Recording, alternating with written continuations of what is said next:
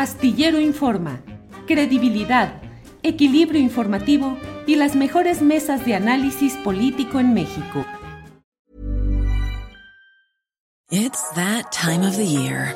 Your vacation is coming up.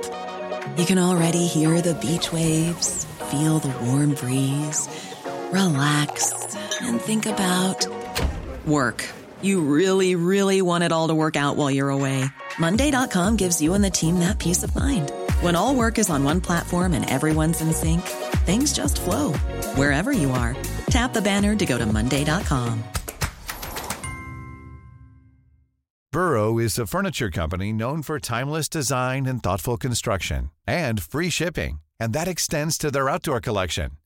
Their outdoor furniture is built to withstand the elements, featuring rust-proof stainless steel hardware, weather-ready teak, and quick-dry foam cushions.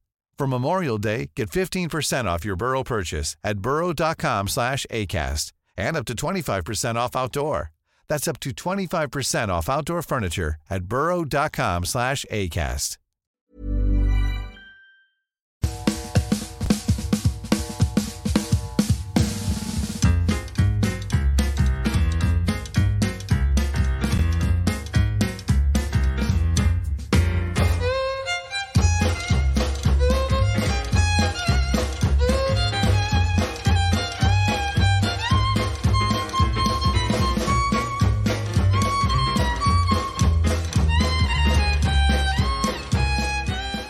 La una de la tarde, la una de la tarde en punto y ya estamos aquí en Astillero Informa.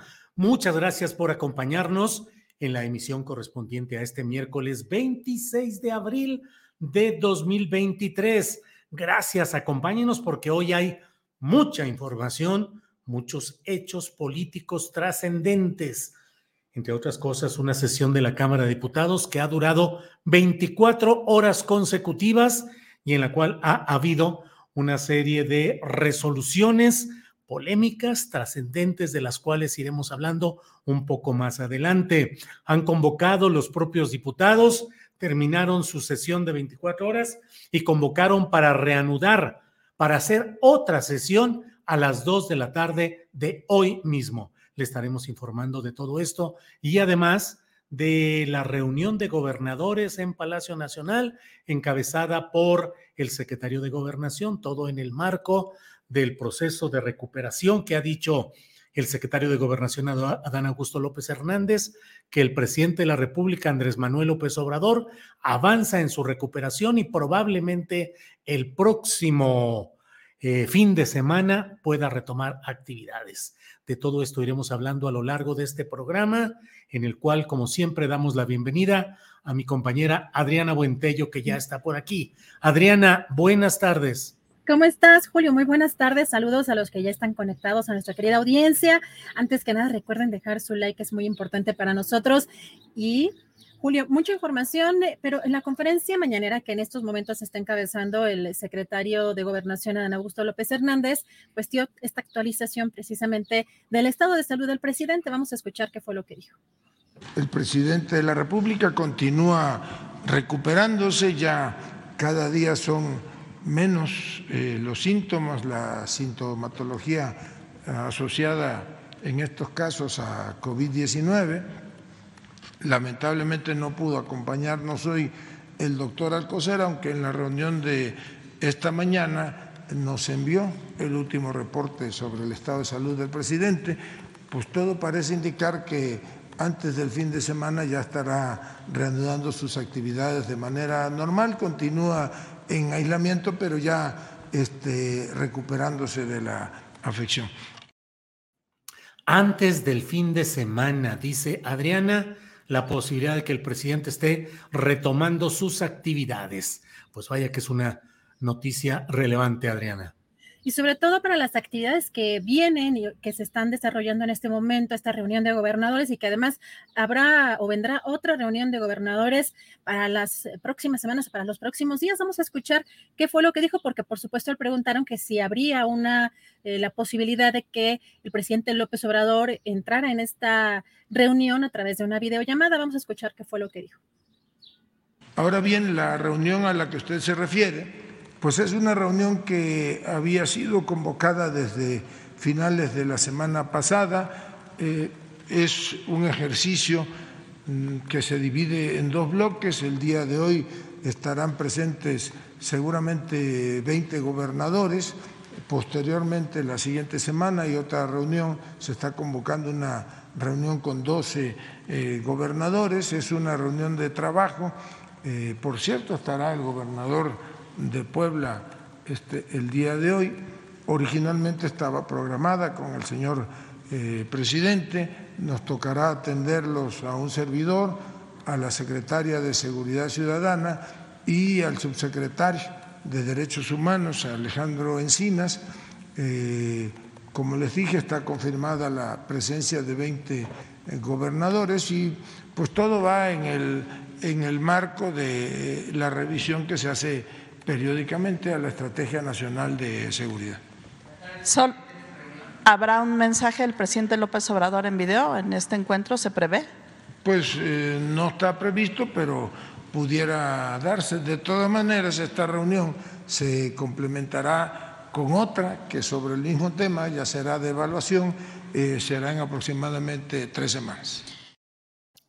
Bueno, bueno, bueno, pues mira cómo va dándose eh, el acomodo de las piezas políticas, médicas, de salud, en este caso, en unos días tan agitados, Adriana Buentello, en horas muy complicadas, tensas, con una acometida mediática de mm, eh, augurios eh, funerarios y descalificatorios muy graves para el presidente de la República. Y bueno, pues van las cosas caminando en medio como lo hemos titulado eh, este programa, de un torbellino político y legislativo. ¿Qué otra cosa tenemos por ahí, Adriana? No, y decir también, Julio, que independientemente de filias y fobias, la verdad es que a cualquier ser humano se le, eh, se le desea una recuperación más, siendo jefe de Estado, por supuesto, con la responsabilidad que eso conlleva y además con pues el gran apoyo popular que tiene el presidente López Obrador, por supuesto que se le desea una pronta recuperación. Esperemos que sí verlo el fin de semana, antes del fin de semana ya activo el presidente, pero justamente ayer comentábamos, eh, Julio, que eh, en esta nota que primero sacó la, jornada, respecto a la cancelación de esta primera reunión de alto nivel para la integración alimentaria, eh, que hablaba, pues, por supuesto, de estos intercambios comerciales en favor de pues de las poblaciones, pero también de, mm, eh, pues tener un diálogo en este en Quintana Roo precisamente para de manera presencial con eh, pues muchos mandatarios de América Latina y eh, hoy le preguntan precisamente sobre esta pues sobre la cancelación de esta de esta reunión Julio y el secretario de Gobernación dijo que eh, se había pospuesto para junio, que le había informado el eh, secretario de Relaciones Exteriores, eh, el, em, Ebrard, que se pospuso esta reunión porque no habían logrado eh, conciliar las agendas de los presidentes, pero que no era una cuestión de la salud del presidente y que se hará un replanteamiento en 30 días. Así que vamos a escuchar, bueno, en, unos momentos vamos a escuchar más de, este, de esto, pero también eh, comentar, Julio, que uno de los temas importantes en este día y que en unos minutos más tendrás una entrevista, vale la pena echarle un vistazo a lo que está sucediendo con esta ley minera, porque el propio secretario de Gobernación mencionó que es una ley de avanzada y dio pues algunos de los detalles que incluye esta, esta ley. Vamos a escuchar. Bueno, yo creo que no se fue a pausa, forma parte del proceso legislativo. Bueno, la instrucción que nosotros tenemos del señor presidente es de mantener eh, el diálogo permanente con todos.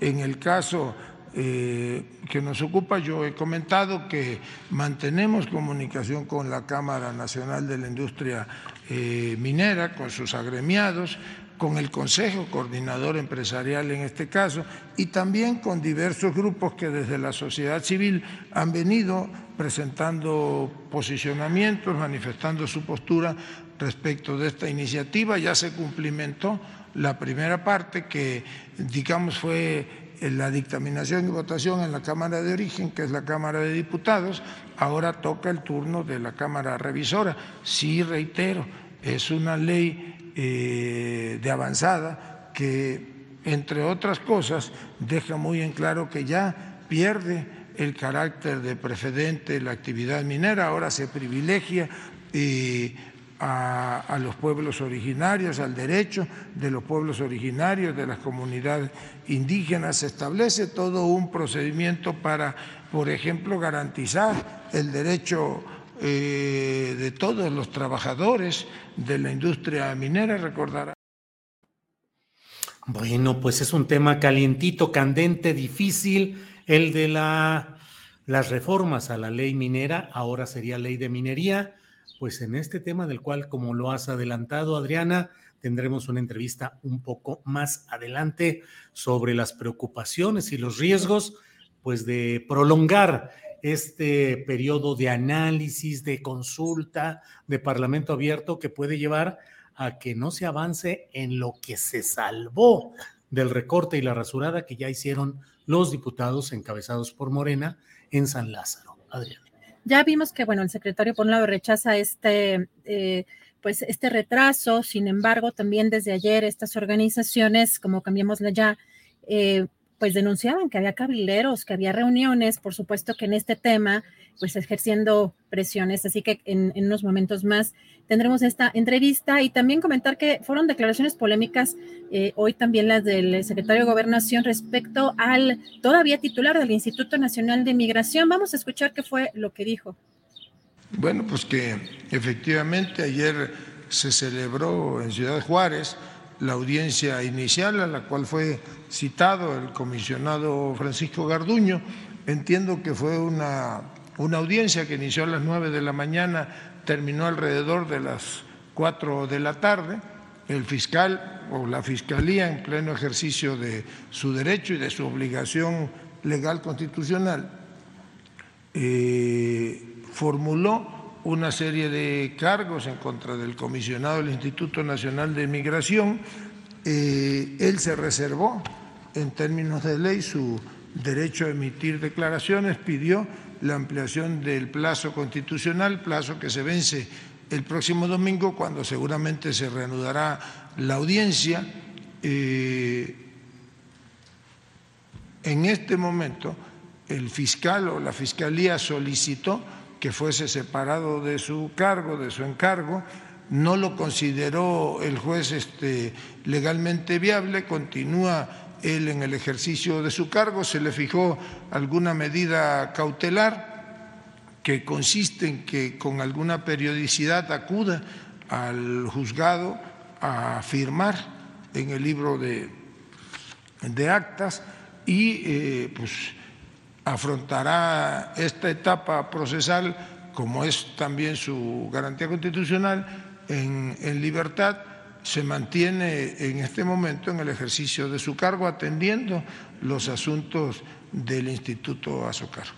Es decir, no le, no le quita tiempo este proceso no, no jurídico. Le quita, no le quita tiempo, porque además él constantemente recorre todos los estados del país, seguramente programará para que cuando le toque en el estado de Chihuahua pueda firmar allí en Ciudad Juárez. No, no lo distrae. Bueno, pues fíjate, no lo distrae.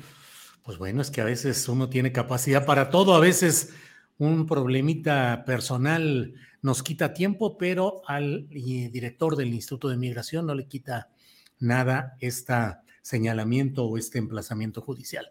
Adriana, pues eh, interesante todo lo movido de este día. ¿Por qué te ríes? Sí, no, es que tienes razón, pero además es que me dio risa porque el secretario de Gobernación dijo, no, pues ya este, el, titular, este Francisco Guardoño, coordinará sus visitas, este que tiene que ir regularmente a los estados y ya coordinará para ir a firmar allá a Chihuahua. Entonces, pues eso me causó gracia un poco porque, pues efectivamente, es, pues sí es muy polémico que siga al frente del instituto cuando ya está imputado formalmente, pero bueno, obviamente hay opiniones, eh, ah, sí es muy complejo todo lo que está sucediendo y más cuando estamos viendo eh, una situación de migrantes, Julio, muy compleja en la que incluso se están cosiendo los labios, hay muchísimas protestas y pues eh, ese proceso en el que está metido el actual titular, pues no parece abonar, por supuesto, en el, en el desenvolvimiento del pues de las actividades cotidianas de lo que tendría que ser el Instituto Nacional de Migración y que creo que debería estar volcado en otra pues en otra dinámica, independientemente de que todavía no entre en funciones, eh, pues lo que ha propuesto el padre Solalinde, pero bueno, muy complejo todo, Julio. Bueno, bueno, pues ya, ya iremos viendo todo esto. Es un día con muchos eh, eh, aspectos polémicos, trascendentes, de todo. Luego en la propia conferencia mañana de prensa de hoy, donde en conocido como Lord Molécula, periodista asistente a las mañaneras, hoy le dijo al presidente, salve al, presidente, como, como se le dice a la reina en Inglaterra. Bueno, pues de todo, no, de todo hay hoy, Adrián. No me hagas hablar de eso, Julio, porque qué vergonzoso es ver personajes así, luego saliendo de, de la propia escuela que, a que muchos la que muchos quisimos o hemos querido mucho esa, esa escuela de la que desafortunadamente también él, él, salió, pero también vamos a... Dios salve al presidente, dijo. Dios salve al presidente. Perdón, ¿qué más ibas a decir? Está bien.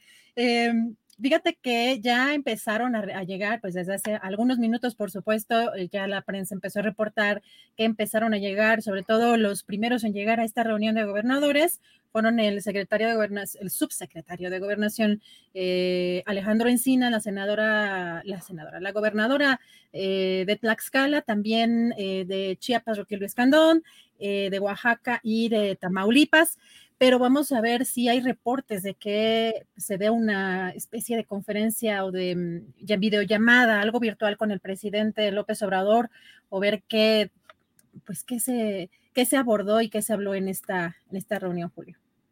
Bien, bien, bien, pues eh, vamos a estar atentos. Es una reunión que estaba programada para que se reunieran los gobernadores de la llamada 4T en gobernación, de perdón, en Palacio Nacional con el presidente López Obrador.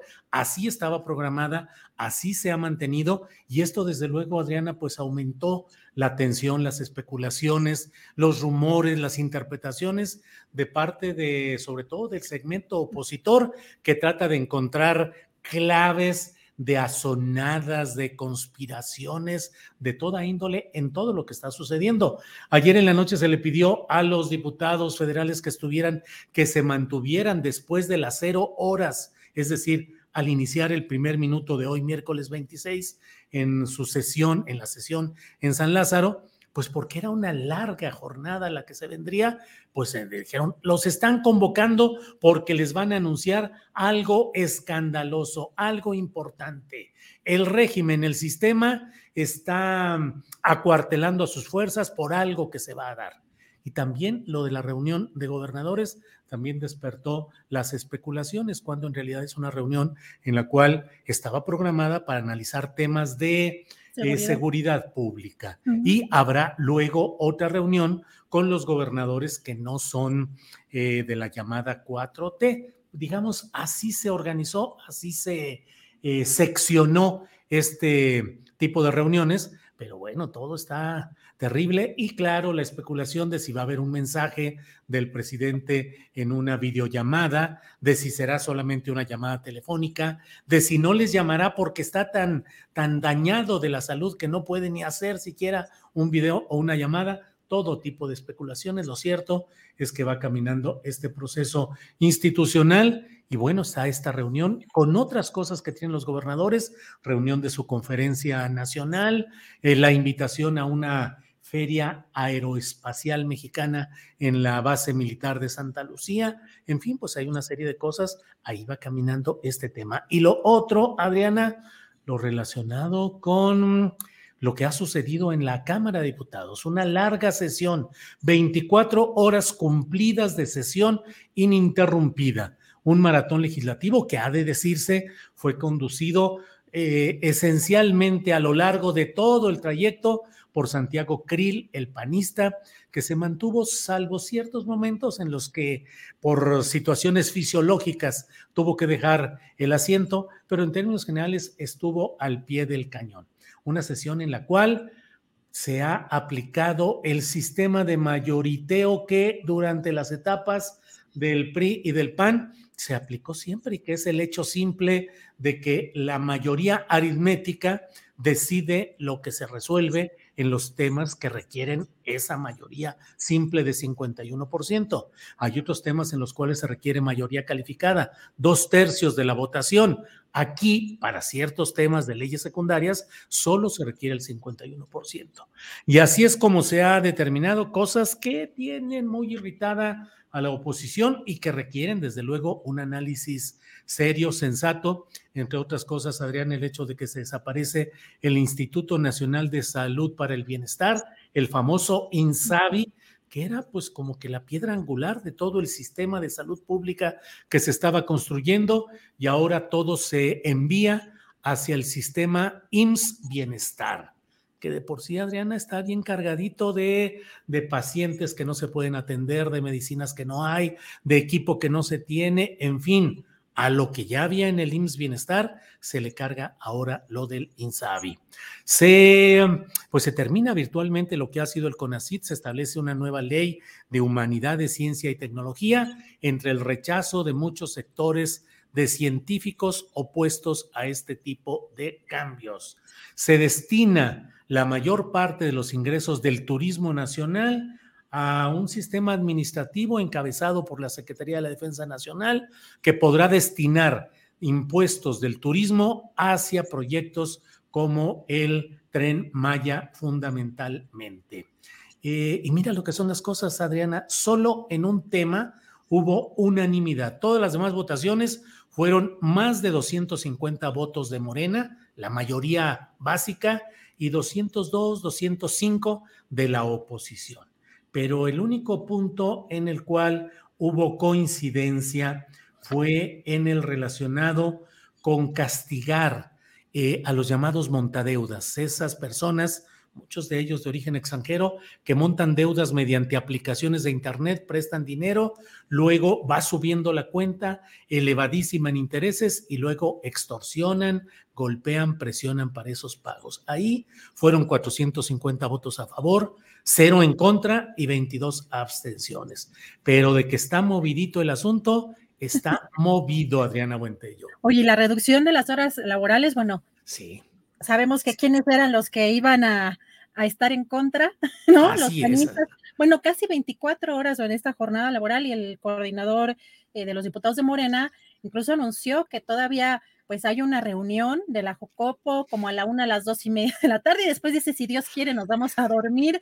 Así que bueno, ahí estará circulando el café por toneladas, por litros y litros. Adriana, si alguna vez se te ocurrió ser diputada, tendrías que considerar si te vas a aventar 24 horas corridita, eludiendo que te tomen una foto en la que estés durante un buen rato así tirada, Adriana.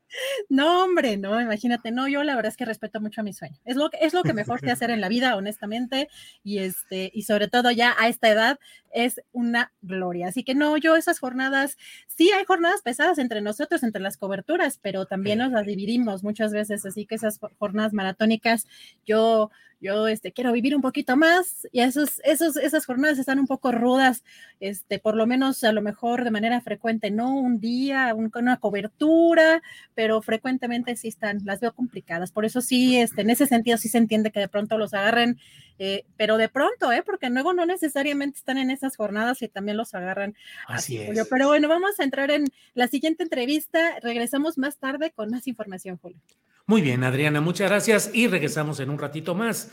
Es la una de la tarde con 22 minutos y vamos ya de inmediato a otro tema legislativo muy relevante.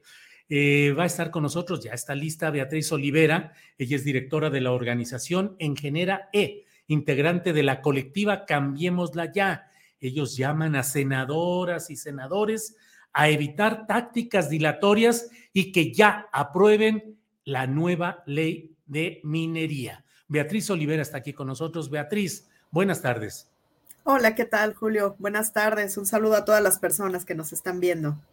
Beatriz, eh, preocupados por lo que está sucediendo en el ámbito legislativo, ya la Cámara de Diputados aprobó una primera versión, son mis palabras y mi opinión, rasurada, recortada, acotada en cosas importantes, pero aún así manteniendo una viabilidad en otros temas que sí son defendibles y que debería de lucharse para salvar cuando menos esa parte. Y sin embargo, se está atonando en la Cámara de Senadores, donde se está hablando de una prolongación para un parlamento abierto, para una discusión que puede llevar a que finalmente ni uno ni otro de los avances se consoliden. ¿En qué situación estamos, Beatriz? Sí, así es, Julio. Es una situación eh, complicada porque justo el día de ayer se reunieron en Comisiones Unidas la eh, Comisión de Estudios Legislativos Segunda y la de Minería, pues para analizar la, ley minera.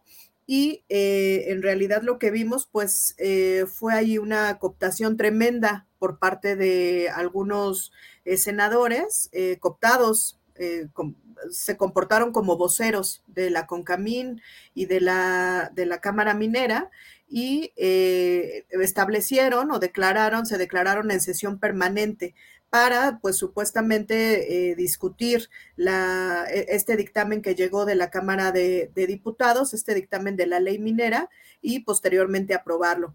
Nosotras desde nuestro colectivo, pues rechazamos esas, esas estrategias dilatorias desde nuestra perspectiva, solo son estrategias para dilatar aún más la, la discusión eh, pareciera que 31 años de esta ley minera no han sido suficientes para las y los senadores que quieren seguir escuchando las voces de estas élites y estos sectores sumamente privilegiados como son las, las empresas mineras. Entonces, eh, ayer incluso fue lamentable la, la, situación con algunos legisladores, por ejemplo, el senador eh, Miguel Ángel Mancera, que bueno, fue aplaudido por eh, los, los, cabilderos que estaban presentes en la, en la sesión. Para empezar, cuestionamos la sola presencia de cabilderos de la, de la industria en, en, una sesión parlamentaria.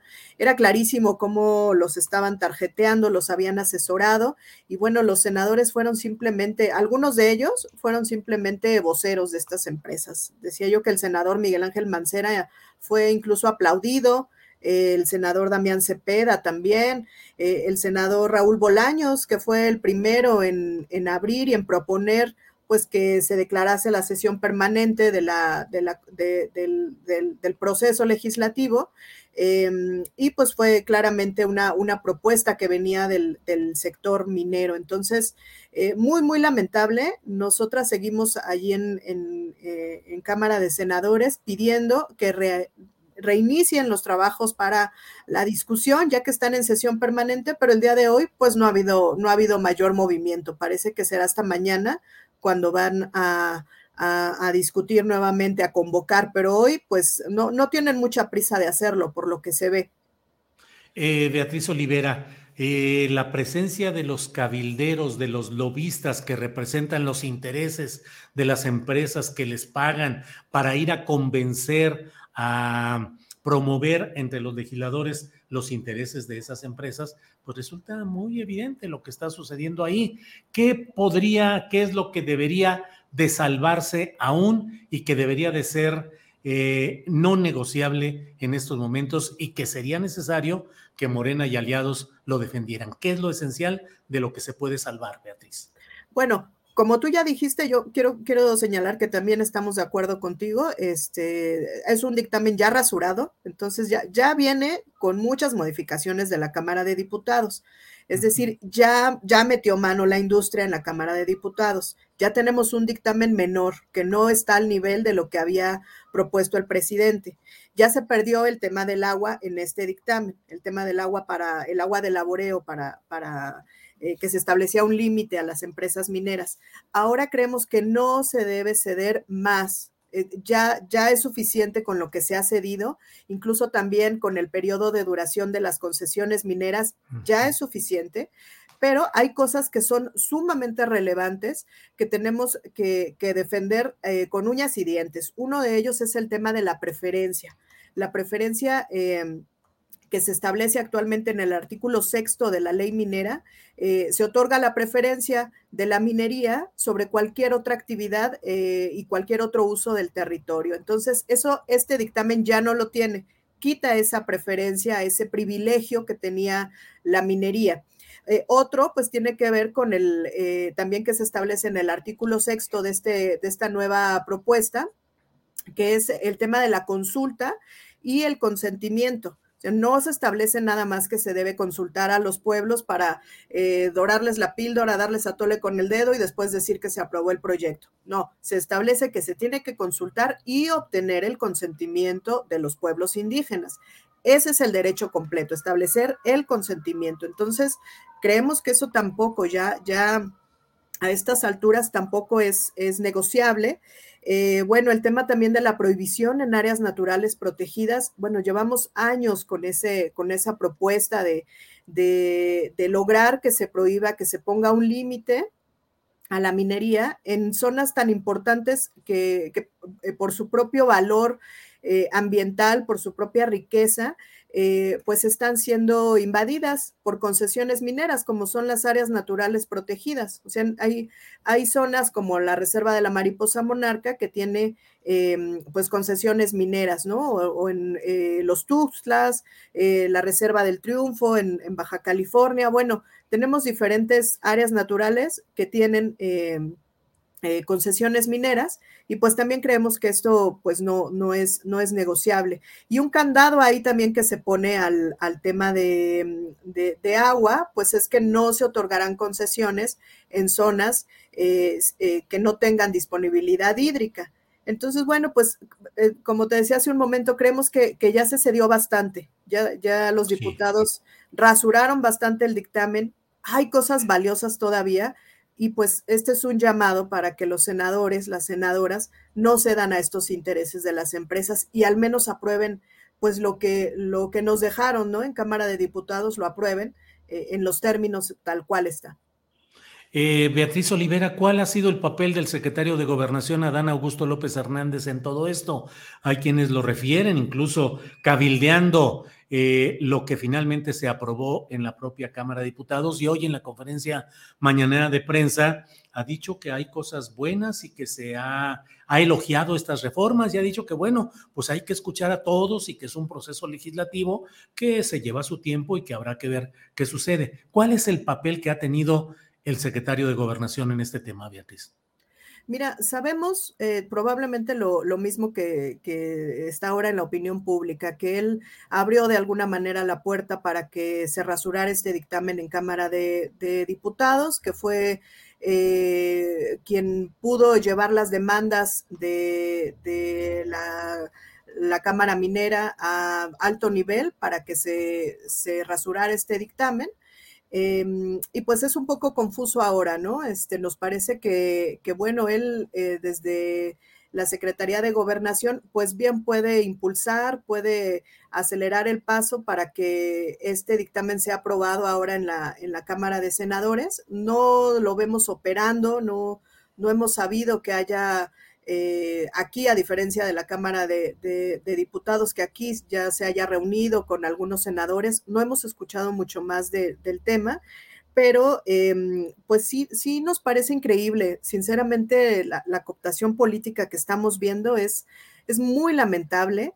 Eh, eh, sinceramente te lo digo desde, desde acá, desde el pueblo, desde la gente que no estamos metidos en la clase política, eh, sí nos asombra muchísimo este cabildeo. Sabemos que, sabíamos que hay un cabildeo fuerte, una cooptación de, servidores públicos, pero no al nivel en que lo, en que lo estamos viendo ahora, eh, empezando por el secretario de Gobernación, que, escucha a estas cámaras mineras, que, que em, permite que se le meta ese eh, pues sí, todos esos cambios a un dictamen que venía desde el Ejecutivo. Hasta ahora, senadores como, como Ricardo Monreal, que tampoco nos ha escuchado, no, no se ha querido reunir con, nosotras, eh, está dilatando, por supuesto, el, eh, todo este, este proceso legislativo.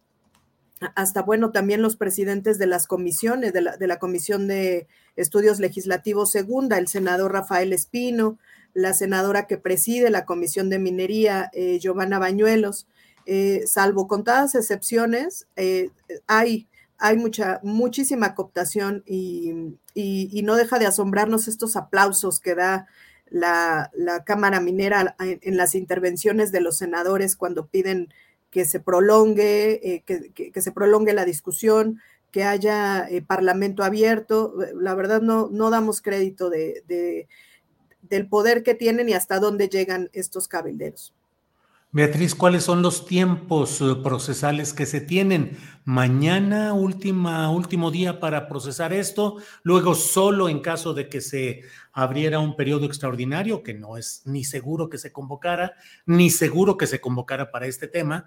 Y tercer escenario, regresar en septiembre, cuando mucho me temo que la fiebre política futurista va a estar a todo vapor y de hecho nada polémico podrá tener uh, la circunstancia eh, propicia para su aprobación en esos tiempos que estarán ya muy desbordados. ¿Qué piensas, Beatriz? Sí, pues tenemos hasta mañana. Eh, em, no, hay, un escenario que es bastante factible y es que presenten, se presente mañana a discusión la, propuesta, pero que ya venga con modificaciones que, que, deseen agregar eh, las cámaras industriales.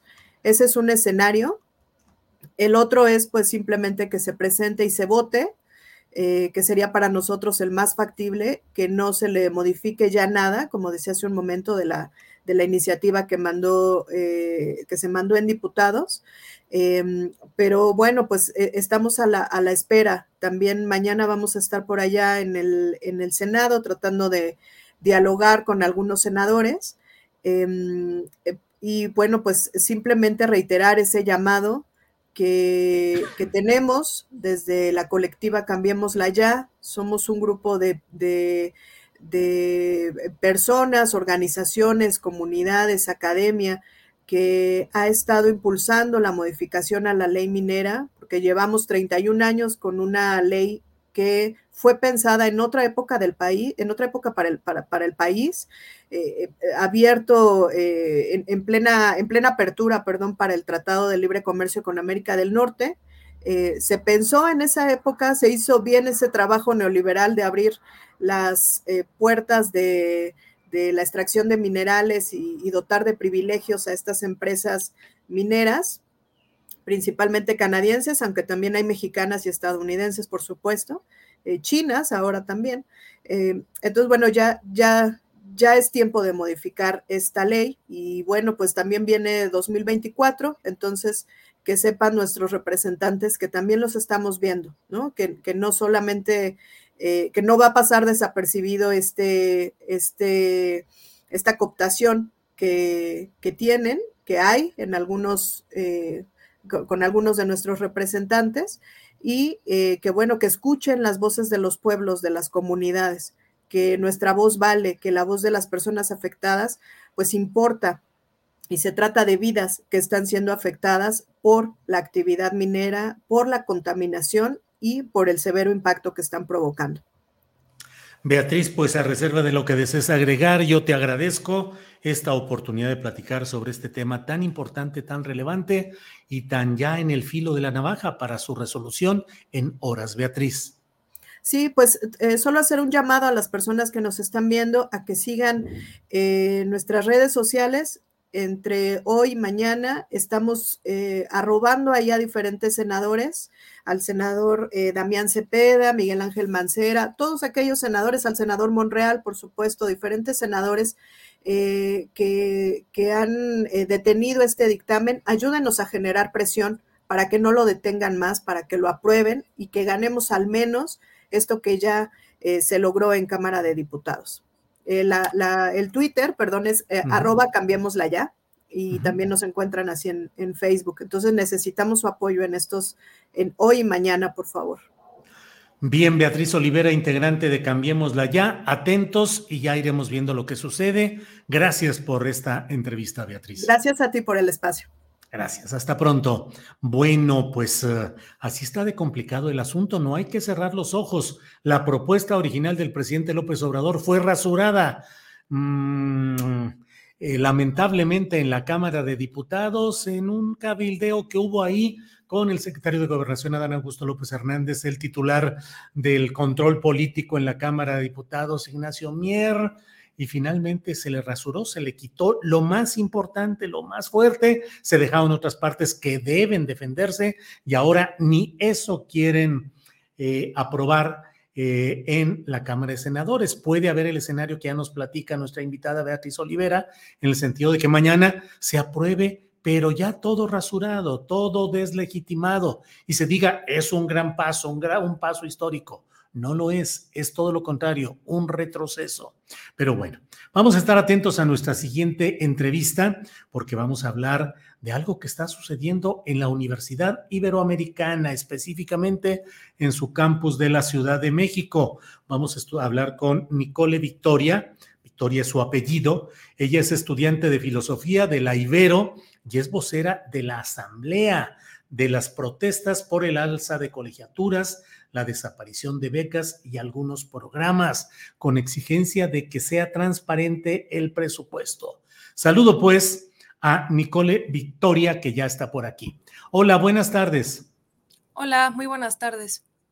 Gracias. Eh, ¿Qué es lo que está sucediendo? Hemos visto varios videos, Nicole, en, el cual, en los cuales se eh, pues se manifiestan abiertamente estudiantes de la Ibero señalando una serie de eh, denuncias, de exigencias. Se ve también al rector de la Ibero tratando de eh, calmar los ánimos o dar algunas respuestas entre una actitud muy vigorosa y muy fuerte de los alumnos. ¿Qué es lo que está pasando? Pues lo que está pasando es una reacción a algo que ha estado sucediendo desde que entró esta administración de la rectoría. Em, la Ibero se ha caracterizado a lo largo de su historia por ser una universidad de carácter social y humanista, que lo que busca es, en lugar de hacer la brecha de desigualdad más grande, poder eh, enfrentarla. Eh, yo hablo, por ejemplo, como estudiante becada de posgrado, entonces, si no fuera por este tipo de, apoyos, yo no podría eh, realizar mis estudios en esa universidad de, otra manera, es ser incosteable. Entonces, debido a eh, la, rectoría pone el pretexto de em, crisis económica producto de la pandemia. Eh, no obstante, bueno, o sea, creímos eso durante un buen rato, lo aceptamos y dijimos, bueno, claro que sí. Em, se instauran medidas de austeridad para poder lidiar con la situación. Por lo tanto, ¿qué es lo que sucede? Se recorta becas, em, desaparece el programa de Si quieres, puedes, que era un programa de becas y de apoyo para estudiantes de excelencia académica. En mi caso, yo al programa al que pertenezco es más bien de necesidad económica porque ya no pude entrar a Si quieres, puedes. también ha habido ahora... Eh, eh, un cierre de algunos de los talleres artísticos, ah, despidos injustificados, eh, respecto a, los trabajadores de la universidad y, también el incremento en la colegiatura, la desaparición de las carreras técnicas que habían sido uno de los grandes logros que había tenido la rectoría que finalizó en el 2019. Entonces, pues bueno, ¿Qué, qué, qué, qué, es lo que sucede? Pues aceptamos por un momento las decisiones de la rectoría considerando que, bueno, no hay presupuesto. Pero ¿qué es lo que ha sucedido eh, a pesar de, haber tomado la vía de la austeridad, pues la rectoría quita para becas, pero eh, la Ibero se ha convertido en un salón de eventos, em, el catering, no quiero imaginarme cuánto le cuesta el presupuesto de la universidad, em, tienen seguridad privada, em, se le paga un departamento frente a Parque México, eh, perdón, pero eh, frente a Parque La Mexicana. Entonces, em, claro que eh, eh, después del evento de aniversario que tuvo lugar la semana pasada en la Ibero y ver el despilfarre para una orquesta, para vino, para, para banquetes, em, claro que, y bueno, publicidad que incluso ha llegado al cine, eh, hay anuncios de la Ibero en, en el cine, claro que hay una inconformidad por parte de la comunidad pues si no hay presupuesto para becas, para poder em, desarrollar proyectos que, em, en lugar de incrementar la brecha de desigualdad, más bien la enfrenten, pues claro que cala el hecho de, ver que en eso se está invirtiendo el dinero. Del mismo modo, hay un gran abandono a, las instalaciones que eh, son, por ejemplo, como laboratorios, que es lo que, pues eso no se ve cuando la gente va a eventos. Sí, eso sí, lo que sí han estado remodelando eh, son eh, ya para eh, explanada, cuestiones estéticas, pero hay fuga de gas en uno de los laboratorios, hay una contaminación de químicos en otro, uh, así, o sea, eh, si quieres ahorita la pauso porque sí, sí, sí. también la cuestión de la falsa accesibilidad para personas con discapacidad es uno de los grandes temas que ahorita estamos trayendo a la mesa. Eh, ¿Por qué? Porque la, la, bandera de la Ibero en esta administración, en el informe que hizo el rector eh, que publicó este año de, de, de sus logros, mete mucho la cuestión de la inclusión. Eh, para personas con discapacidad, para minorías de cualquier tipo. Sin embargo, eh, no hay accesibilidad. Em, el cubículo para personas con discapacidad está en total abandono, ni siquiera funcionan los, el, equipo que hay ahí. Entonces, de nada sirve tenerlo. Em, usar silla de ruedas es súper complicado para las personas, no hay suficientes elevadores.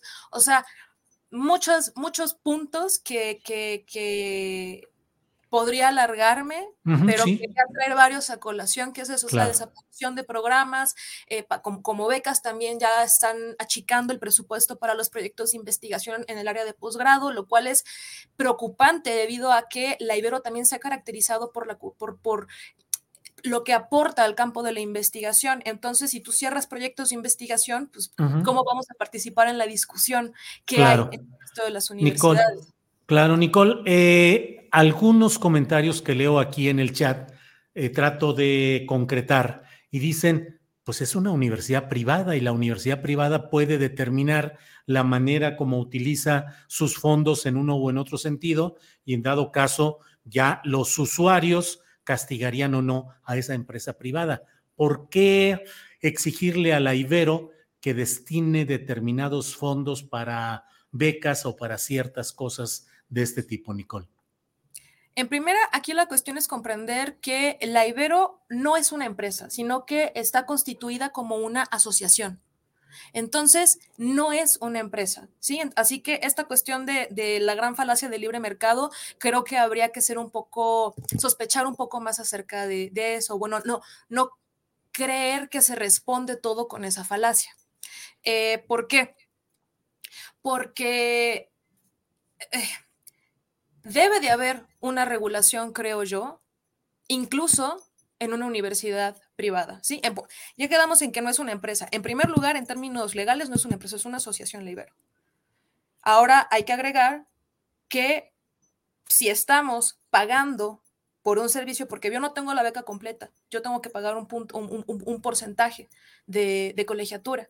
Si estamos pagando por eso, lo mínimo que podemos exigir es transparencia y que el dinero de la universidad, si la universidad está vendiendo la idea de que estamos en crisis económica y que por eso están recortando programas, proyectos de investigación, que eso, perdón, pero eso es inadmisible, si no está invirtiendo eh, en accesibilidad para personas con discapacidad, si además está subiendo los costos de, colegiatura, mínimamente lo que uno debería de ver es que esos recursos se vean bien administrados. Y como consumidores de esta institución privada, estamos en nuestro derecho de exigir que haya transparencia en esos recursos. ¿Quiénes toman las decisiones del manejo del presupuesto? ¿Un consejo? ¿Una? ¿Quiénes son? Hay un patronato. Hay un patronato dentro de la universidad que es la que determina muchas de las cuestiones acerca de cómo se organiza la, institución. Entonces, pues ese es el patronato. ¿Sacerdotes eh, jesuitas todos? Em, yo no conozco a las personas que lo integran propiamente, pero bueno, al final sí, sí, la, la, Ibero es una universidad jesuita, eh, que además, a ver, si se tratara de otra universidad como el ITAM o el TEC de Monterrey, aceptaría totalmente que nos digan como estudiantes, es una empresa, bueno, que ni siquiera es empresa, ¿no? Pues es una universidad privada, ¿sí?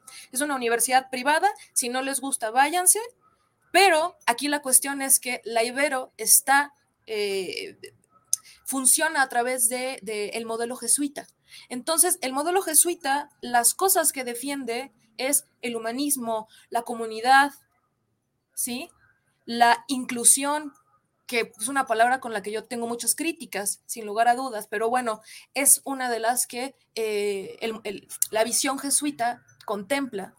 Entonces, también algo que uno debe de exigir entonces es, es congruencia, es si vas a comportarte como el TEC de Monterrey, como si tu institución fuera un puro negocio para acumular riqueza, en ese caso no hagas publicidad respecto a tu universidad, tu institución, diciendo que eres plural, incluyente, que, que, que, que tienes accesibilidad para personas con discapacidad, que, que, no quieres avivar la brecha de desigualdad.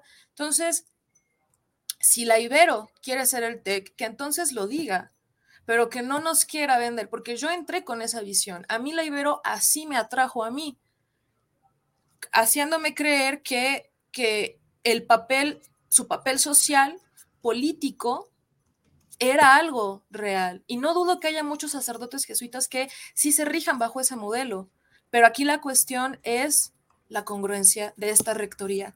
Si vas a meter en tu informe elementos como inclusión y pluralidad, pues que se vea reflejado y que se deje de invertir. Por lo tanto, si estamos pagando con más razón todavía, yo que pago mi colegiatura, por favor que mínimamente se vaya a invertir al cubículo de discapacidad visual y que no se vaya a pagarle los guaruras al rector.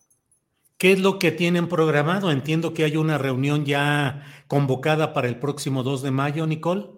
Sí, en efecto, mañana eh, hemos convocado, bueno, está por convocarse más bien a, asamblea eh, estudiantil Em, también se, busca realizar el vínculo con el sindicato y también con profesores. Y, bueno, el día de hoy se realizó la actividad de los cartelazos. Em, también hubo movilizaciones y, protestas hoy eh, dentro de la universidad. Y sí, el martes tenemos programada una reunión con, el rector, en el cual será un diálogo eh, a puerta abierta. Eh, sin embargo, para poder mantener una organización más adecuada, vamos a estar eh, las y los voceros eh, que han elegido los estudiantes eh, para poder dialogar de manera directa. Por supuesto que cualquier otra persona puede intervenir, pero ya de manera directa, pues ahí estaremos. Entonces, sí, esas son las movilizaciones que se tienen planeadas hasta ahora. Bien, Nicole Victoria, estudiante de la Ibero y vocera del movimiento que se está realizando en esa universidad. Gracias por la oportunidad de platicar y estaremos atentos a las resoluciones que tengan y los diálogos que mantendrán. Gracias, Nicole.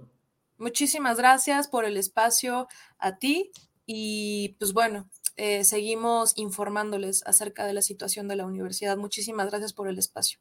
Hasta Al contrario. Hasta luego. Gracias. Nicole Victoria, estudiante de la Ibero y vocera de este movimiento.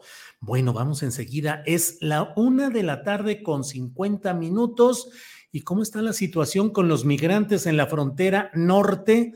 ¿Qué ha pasado en Matamoros, donde han intentado cruzar masivamente hacia Estados Unidos? De eso nos platica Marta Olivia López, periodista y directora del portal En un 2x3 de Tamaulipas. Marta Olivia, buenas tardes. ¿Qué tal, Julio? Muy buenas tardes. Te saludo desde Tamaulipas, desde Ciudad Victoria, que estamos más retirados de la frontera, pero tenemos la información de eh, allá de la frontera en, en Matamoros. Te quiero comentar que más que intentar cruzar, ya cruzaron Ayer cruzaron, nos informa una persona de la Oficina de Aduanas de Estados Unidos, cruzaron 2.500 migrantes, en su mayoría venezolanos, que se encontraban apostados ahí en el bordo del puente del río Bravo, eh, con Matamoros, en el llamado Puente Nuevo. Recordemos que desde el año pasado, desde la segunda semana de diciembre, regresaron los migrantes de diferentes nacionalidades ahí a la frontera. Y, lo que hemos notado nosotros en un reportaje que hicimos hace un par de meses es cómo se ha estado dando esta nueva migración y cómo ahora sí que hay niveles, hay niveles económicos y hay niveles también de, de entre los migrantes. El nivel más, más este, digamos, el más pobre de los niveles que se da es el de los haitianos. Ellos están apostados en terrenos baldíos en el centro de Matamoros, eh, terrenos baldíos donde tienen sus casas de campaña y demás. Ellos han salido también muchas veces a buscar trabajo y un poco a buscar integrarse al mercado laboral en lo que se cruzan hacia los Estados Unidos. Un segundo nivel sería este, eh, digamos, la migración latinoamericana y la migración centroamericana y los venezolanos que están en el bordo del río Bravo. Este, en un promedio de un kilómetro, kilómetro y medio, está lleno de casas de campaña y de comedores, pues al aire libre y lo demás.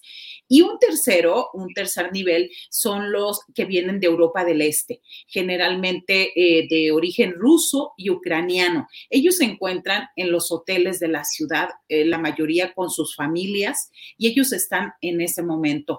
Ahora, los que cruzan hacia Estados Unidos, que empezaron a cruzar ayer, son los eh, venezolanos y guatemaltecos salvadoreños que estaban en el bordo del río Bravo.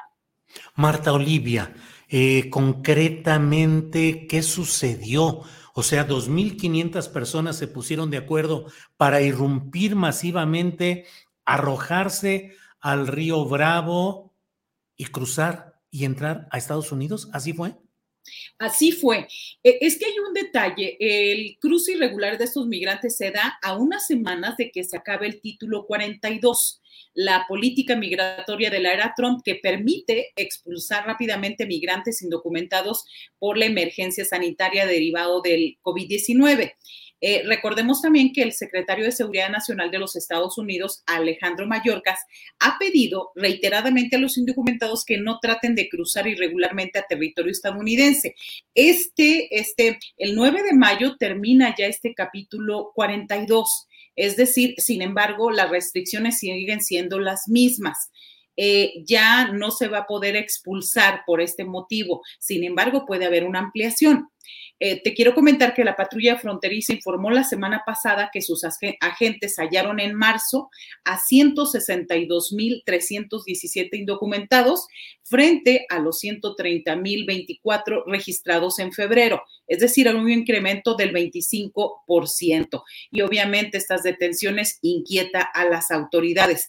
Lo que sí ha dicho el Departamento de Seguridad Nacional de Estados Unidos es que la frontera no está abierta a la inmigración ilegal o irregular y las leyes de inmigración de Estados Unidos siguen siendo estrictas, incluso cuando termine la orden de salud pública conocida como título 42. Así que, eh, corrijo, es el 12 de mayo cuando termina el título 42 y dicen que sus agentes eh, simplemente volverán a aplicar plenamente las leyes de inmigración.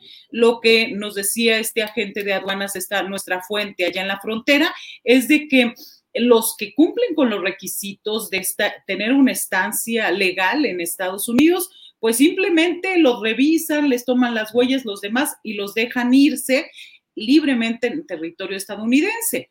Los que no van a ser deportados. Esto es lo que nos han comentado y él fue el que nos dijo que fueron 2.500 ayer en el día. Eh, Marta Olivia, en algunas notas se habla de que agentes mexicanos, no sé si de la Guardia Nacional o de Migración, habían intentado detener o, o, contener a estos migrantes para que no trataran de cruzar el río. Te pregunto qué hay sobre eso y por otra parte, ¿qué tanto esto puede tener un ejemplo de imitación que haga que más grupos en otras partes geográficas de la misma frontera intenten esas acometidas masivas frente a las cuales, ¿qué? ¿No está teniendo capacidad el gobierno gringo para frenar esas acometidas masivas, Marta? Me parece que este eh, primero la pregunta acerca de que agentes de inmigración de México pues eh, quisieron no tenemos evidencia, no tenemos información al respecto, pudo haberse dado, pero bueno, porque fue una situación inusitada como lo mandamos en el video, por ahí lo este lo pueden tener, este fue una una, eh, una cuestión masiva lo eh, se nota que ya había una planificación de hacerlo. Ya lo han intentado en otras fronteras y los han regresado. Sin embargo, por las condiciones orográficas de ahí de Matamoros ya no pudieron, los instalaron en, campamentos y les empezaron a dar este, alguna ropa, algunas cuestiones y empezaron pues a simplemente registrarlos. Me parece que en este caso no hay posibilidades de qué pueden hacer con tanta gente, sobre todo si cumplen requisitos, si no han estado, no han cometido ninguna infracción y lo demás, pues lo más seguro es que se tengan que quedar en territorio estadounidense. Bien, Marta Olivia, pues estaremos atentos a lo que sucede en este tema eh, muy, muy interesante y muy significativo de lo que sucede con estos migrantes, su estancia en la frontera norte y la desesperación que, que les lleva, en este caso, a poder eh, eh, cruzar de manera masiva hacia Estados Unidos. Marta Olivia, reserva de lo que desees agregar, como siempre, agradecidos de tu presencia en este programa. Eh, solamente decir que migrar no es un delito, que todos hemos sido migrantes en un momento dado y bueno, lo que hemos hecho nosotros es llamar a la empatía a la ciudadanía porque hay una, una criminalización hacia los migrantes de una manera a veces exagerada en las fronteras. Julio, solamente eso y agradecerte el espacio. Marta Olivia, muchas gracias y seguimos en contacto. Hasta luego, gracias. Bien, son, es la una de la tarde con 58 minutos. Una de la tarde con 58 minutos. Eh, como siempre, muchos comentarios amables de ustedes. Eh, Marco Antonio Cruz le da las gracias a Marta Olivia, que siempre tiene reportes importantes eh, con nosotros. Em, María Guzmán dice, visiten el portal de En un 2x3 Tamaulipas. Se transmite de lunes a jueves a las 8 de la noche. Em, Zoraida Sein Martín del Campo dice, benditos migrantes, Dios los cuide. Bueno, vamos a un pequeño comercialito y regresamos en cuestión de segundos para iniciar nuestra mesa de periodismo, que ya están puestos los compañeros. Vamos y regresamos en unos segunditos.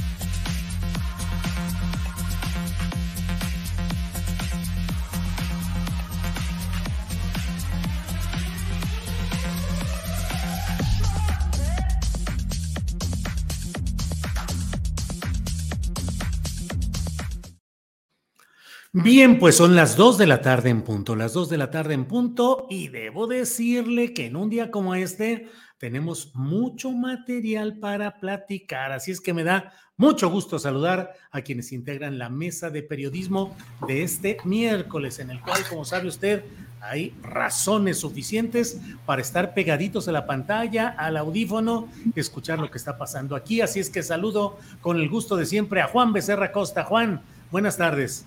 Buenas tardes, Julio, a ti, Arturo, a Alberto, a quienes nos acompañan esta tarde y Adriana. Por supuesto, pues ni por dónde empezar, Julio, está demasiado llena la agenda hasta mitad de semana, de todo tipo de información, ¿eh? Albazos, desinformación, en fin. Bien. Arturo Cano, buenas tardes. Muy buenas tardes, Julio, Alberto, Juan. Gracias a todas las personas que nos acompañan y a todo el equipo que hace posible que nos miremos en esta pantalla movidito, estamos a miércoles, Arturo Cano, y parece que ya pasamos, no sé, las horas que han corrido en términos políticos desde eh, la mañana del domingo en el cual se conoció del problema de salud del presidente López Obrador, han sido muy intensos, muy cargados. ¿Cómo los has vivido, Arturo? Pues eh, creo que algunos equívocos en el manejo de la información inicial sobre lo ocurrido el domingo dieron paso a, algo que, que, quizá de cualquier manera había ocurrido, porque desde el flanco opositor y desde las voces dominantes en los medios tradicionales hay eh, una, una, suerte de, de, afán de estar eh, sopiloteando, de estar eh,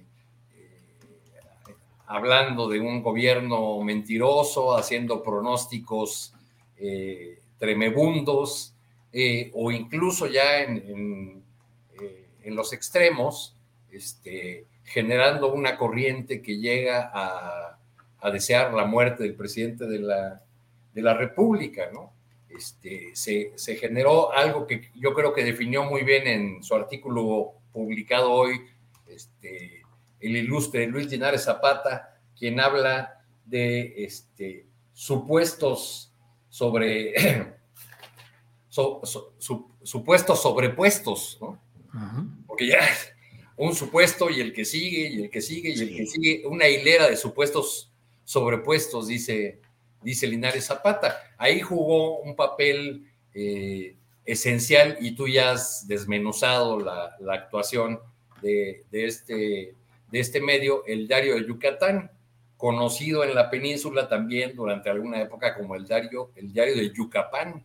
Sí. Se, eh, era muy sabida la influencia que, que el diario y la familia Menéndez, que lo dirige, tenía sobre el Partido Acción Nacional al grado de poner candidatos a la alcaldía de Mérida y en otros municipios, de definir el rumbo del, del partido. En las filas del diario de Yucatán se formó, no hay que olvidarlo, eh, uno de los ideólogos de, Acción Nacional, Carlos Castillo Peraza, eh, que, fue enviado por Menéndez a dirigir un, un, periódico espejo, un periódico similar en el estado de, Campeche. Hace poco recordaba yo, y a propósito de esta participación de, del, del, diario Yucatán con una supuesta nota informativa eh, llena de supuestos sobrepuestos, como dice, dice Linares, recordaba yo una frase a un, a un amigo este, yucateco que de Castillo Peraza, ¿no? A propósito de la marcha opositora, la frase era, las plazas llenas no votan. y, él, y él, me, me dijo, Hombre, Castillo Peraza tenía una frase mejor, que yo creo que en este caso es aplicable al comportamiento del diario Yucatán en torno al, tema de la salud del presidente. Y, la frase de Castillo Peraza era, no hay que ganar la calle ni el debate, sino las mesas de redacción. Pues sí. Arturo Cano, gracias. Alberto Nájar, buenas tardes, ¿cómo estás? Bien, Julio, ¿cómo estás? Un abrazo a ti, Arturo, Juan, Adriana, a todos los que nos escuchan, nos ven. Bien, Alberto, tiempos complicados, no tiempos violentos como aquella famosa película, pero sí tiempos políticamente muy acelerados, un torbellino de cosas. ¿Cómo has ido viviendo estos momentos, Alberto?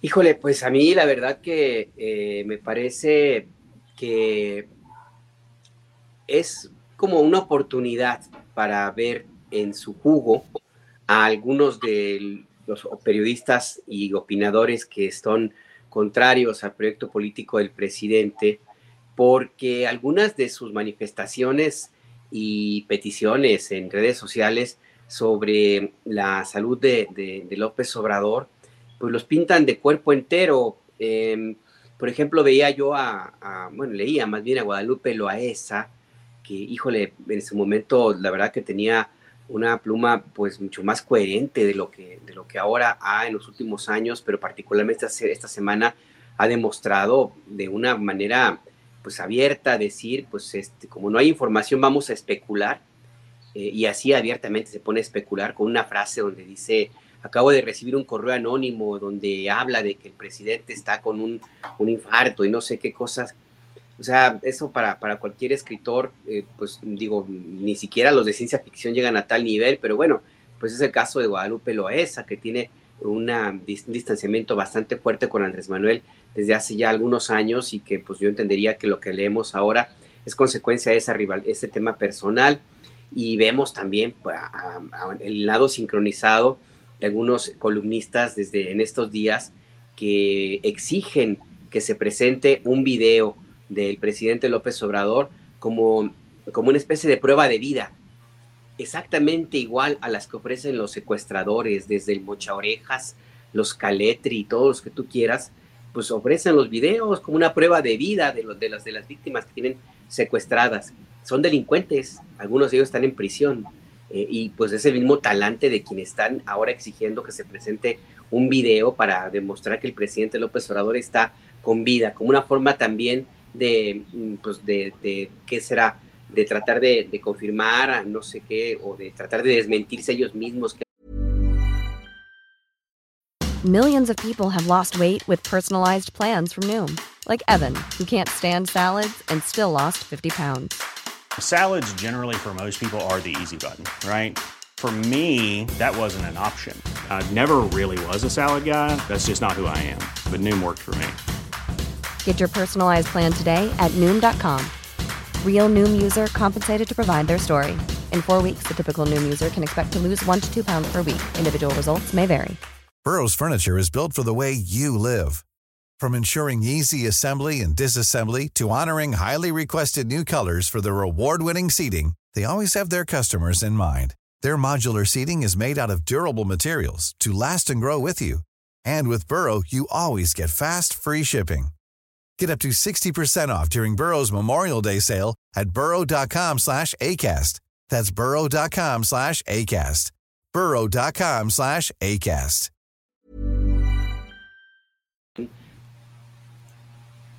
La, la versión de que el presidente está muy grave y de que puede morir en cualquier momento. En fin, que, eh, insisto, pues los, los, los pinta de, de, de, cuerpo entero lo que hemos visto ahora en torno a la salud del presidente. Y el tema aquí es que se tiene también la oportunidad de algo que pues, debería también llevarnos a la reflexión. Julio, la salud del presidente sí es un tema, sí es un tema de seguridad, pero que tiene que discutirse con mucha transparencia. Y aquí la política de comunicación de, del gobierno federal no ha sido la más adecuada. Si le quitamos toda la brosa, todo el odio, todo lo que ha habido acá, pues no ha sido lo, lo más, lo más adecuado eh, la forma como se, como se comunicó este, este asunto del, de la, la COVID-19 que afecta por tercera vez al presidente de la República y pinta de nuevo de cuerpo, de, más bien revela o confirma de esta manera que la política de comunicación en la agenda, la agenda eh, social y económica, pero sobre todo la administración pública gira y se ha convertido en torno al presidente de la República, concentra todo, todo, todo alrededor de él, lo cual puede tener sus, eh, sus problemas, en un caso como ahora que está ausente eh, y que pueda derivar en alguna circunstancia difícil para de comunicar, pero también revela algo que es clarísimo, y es que el presidente de la República eh, ha logrado que toda la agenda del país se mueva alrededor suyo, lo cual es un, es un mérito, y eso no se lo pueden discutir eh, los, los, opositores. No hay un presidente que haya logrado algo así, al menos no, no de, de, esta manera, pues, con los últimos tiempos. Bien, Alberto. Eh, Juan Becerra Costa, prueba de vida estaban pidiendo, es cierto lo que dice Alberto Nájar, o sea, eh, se desató una corriente de opiniones muy nefasta, muy cargada de augurios funerarios, muy deseosa de daños personales irreversibles, in, inhabilitatorios, inhabilan, inhab, inhabilitantes, perdón, al presidente de la República, pero ¿qué pensar de todo esto? ¿Qué significa ese tipo de mensajes que se desataron de una manera tan desorbitada, Juan Becerra Costa? No, sí los hay, como señala Alberto, esos que exigieron ahí pues, de, de, manera totalmente cuestionable, algo así como si fuera una prueba de vida, pero no todos, no todos responden a ello, o sea, me parece que es, que es más grande, que es más profundo, depende de dónde vengan, depende de quién, depende cómo. Mira, de entrada, pues sí, ¿no? El presidente está recuperando un contagio de COVID, en el, hasta, la, hasta en el lugar en el que está este, tergiversado, hay que decirlo con su nombre, está en el departamento que ocupa en Palacio Nacional. Y de acuerdo a sus atribuciones, a ver aquí para que quede, pues claro, ¿no? Adán Augusto López, siendo secretario de Gobernación, encabeza la mañana, hará lo mismo en esta reunión con gobernadores que fue convocada desde la semana pasada. Pero quien está al frente del gobierno, pues es el presidente, lo dijo el secretario de Gobernación, lo señaló, y todo lo demás son meras especulaciones de las que se construyen teorías de esas conspiraciones que solo desinforman. Y mientras el tema en la conferencia mañanera, la matutina, es el estado de salud del presidente, pues no solo lo es ahí, es un tema que está en las casas, que está en las oficinas, que está en las escuelas, en el transporte, está en todos lados, en las cantinas, en los restaurantes. ¿De qué se hablan los desayunos? Desde los desayunos, con los amigos y por supuesto de qué se está hablando en redes sociales. No ustedes, pero en mi teléfono no hay grupo de chat en el que no se toque el tema de la salud del presidente, ¿no? Desde chats de trabajo, chats sociales, chats de familia, chats de amigos. Y a diferencia de lo que sucedió en sus dos contagios de COVID anteriores, en los que al día siguiente de que se informó sobre esta situación, el presidente salió en una foto o en un video dirigiéndose a la nación, pues aquí no sucedió lo mismo. Entonces, ¿qué ha pasado con esto? ha sumado especulaciones que no tendrían que darse, por supuesto, pero que son inevitables, o seamos realistas ante la expectativa ciudadana de ver a su presidente. Entonces, por eso te digo esto, Julio, me preguntabas, oye, pues, ¿cómo ves prueba de vida? Y suena muy fuerte, pero sí, o sea, pero no necesariamente trae dolo el que la gente quiera ver a su presidente. Y es que no olvidemos aquí que su popularidad es alta y como ningún otro presidente en las últimas décadas es bien querido. O sea, por ello, pues, se espera que el señor presidente pues, nos dé noticias suyas de propia voz pronto. Y esto es algo que afine, si no a su gobierno, me parece que deseamos, así como también que se recupere pronto. Y de la gente que lo quiere, que es muchísima, hay que ver las, las encuestas. Pues no lo está haciendo como una extorsión o como una amenaza o como, como le hacen los delincuentes pidiendo una prueba de vida, sino porque tienen una preocupación real, con mucho amor, con mucho cariño, sobre la situación de su presidente, que se ve agravada por las especulaciones que a su vez son resultado me parece, una estrategia de comunicación que deja mucho que desear.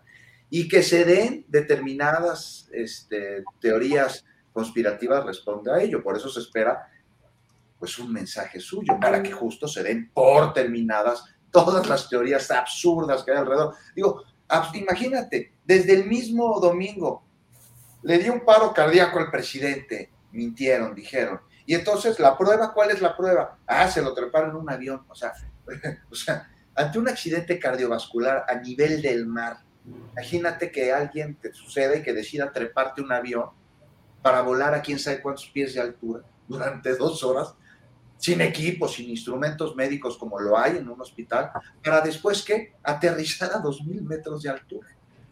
No, o sea, pues tantito coco antes de creer esas historias de ficción, con una además dramaturgia pues muy malita, muy chafita. Pero a lo que voy, a lo que decía, esto también sucede porque se permitió desde el gobierno al no haber una información más efectiva, más precisa, más puntual. Y ojo, no quiero decir con esto que se justifique la oleada de tergiversaciones e infodemia, pero sí que aunque no tendría que ser así, la facilita seamos realistas otra vez. Y me parece que es lo que hay que decir en estos momentos. Lo demás se ha dicho, se han hecho repasos puntuales de los contagios anteriores, se ha hablado de seguridad nacional, se repiten los discursos, eh, se llena de lugares comunes la discusión ante la opacidad que produce la falta de certeza.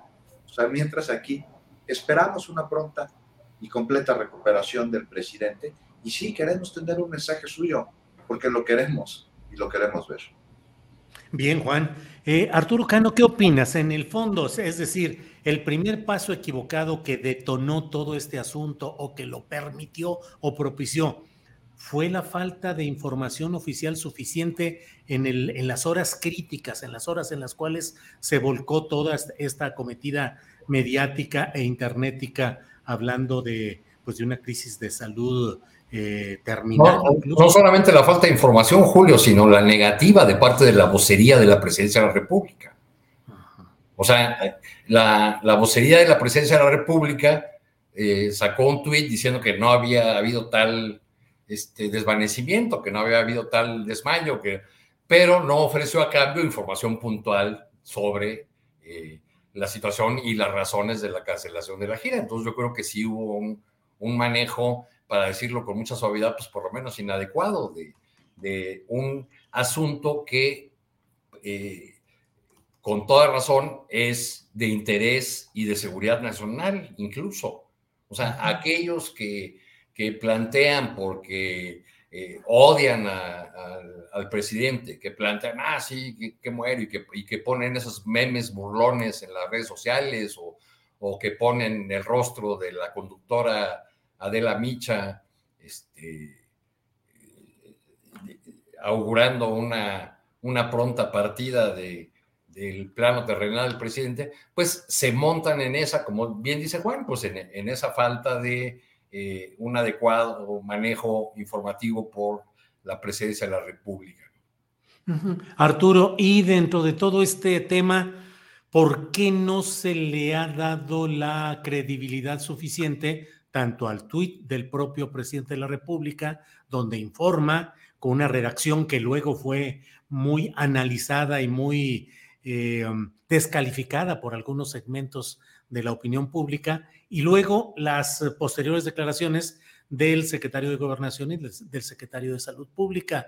Pues porque nos habían acostumbrado a que el presidente apareciera en un video este, diciendo, tengo COVID, estoy aquí resguardado, pero estoy bien, me estoy recuperando, etcétera, etcétera. Entonces, pues sí, el no ver ese comportamiento ahora pues ha dado lugar o ha permitido que crezcan estas especulaciones eh, y que se alimente este clima de, odio que, no solamente se dirige al presidente, sino que se extiende a sus, a sus seguidores. Yo me preguntaba al leer los comentarios de muchas, eh, de muchos de los periodistas este, eh, de medios tradicionales, de muchas de las figuras eh, mediáticas del, viejo periodismo, del periodismo, dirían los de la 4T, del antiguo régimen, y, y comenzar a leer los comentarios a cualquier información que pusieran o especulación, este, pues están llenos de odios no solo hacia el presidente de la República, sino también hacia sus seguidores, a quienes lo menos que consideran es ignorantes que no deberían tener derecho al voto. ¿no? Eh, creo que la, la, 4T puede estar un tanto tranquila porque mientras prevalezca esta idea en una franja importante de la oposición, o sea, mientras crean que pueden ganar una elección sin quitarle una parte del pastel de los electores a, Morena y a la, a la, 4T, pues Morena va a seguir ganando, ¿no? Eh, eso va a ocurrir. Entonces yo creo que eh, para, este, para insistir en el, en el asunto, pues faltó eh, un manejo más certero, asertivo de, de, esta, de esta crisis. no es la, la, primera vez que ese tipo de circunstancias se presentan y siempre ocurre eh, cuando no está eh, el presidente o cuando el presidente no aparece para decir, porque como, como señalaba Alberto, la, eh, las mañaneras son una plataforma formidable de comunicación del presidente de la República, pero en su virtud llevan, llevan también su defecto. Son una plataforma formidable, pero de una sola voz. el, el resto de los participantes son una suerte de coro griego en, en, ese espacio informativo que es el espacio informativo privilegiado de la 4T. Bien, gracias Arturo. Alberto Nájar, un escenario muy complicado en el cual se produce esta, eh, esta tregua, este paréntesis al menos de presencia física dominante, como siempre lo ha sido del presidente López Obrador, que ha estado siempre rigiendo la agenda eh, y poniendo el tiempo político. Se vino la cuestión de la Suprema Corte en términos de la Guardia Nacional, discusión fuerte con Estados Unidos acerca de los cárteles, una respuesta del presidente López Obrador muy dura, diciendo que no se permitiría ninguna intervención, ningún pie extranjero militar en nuestro país.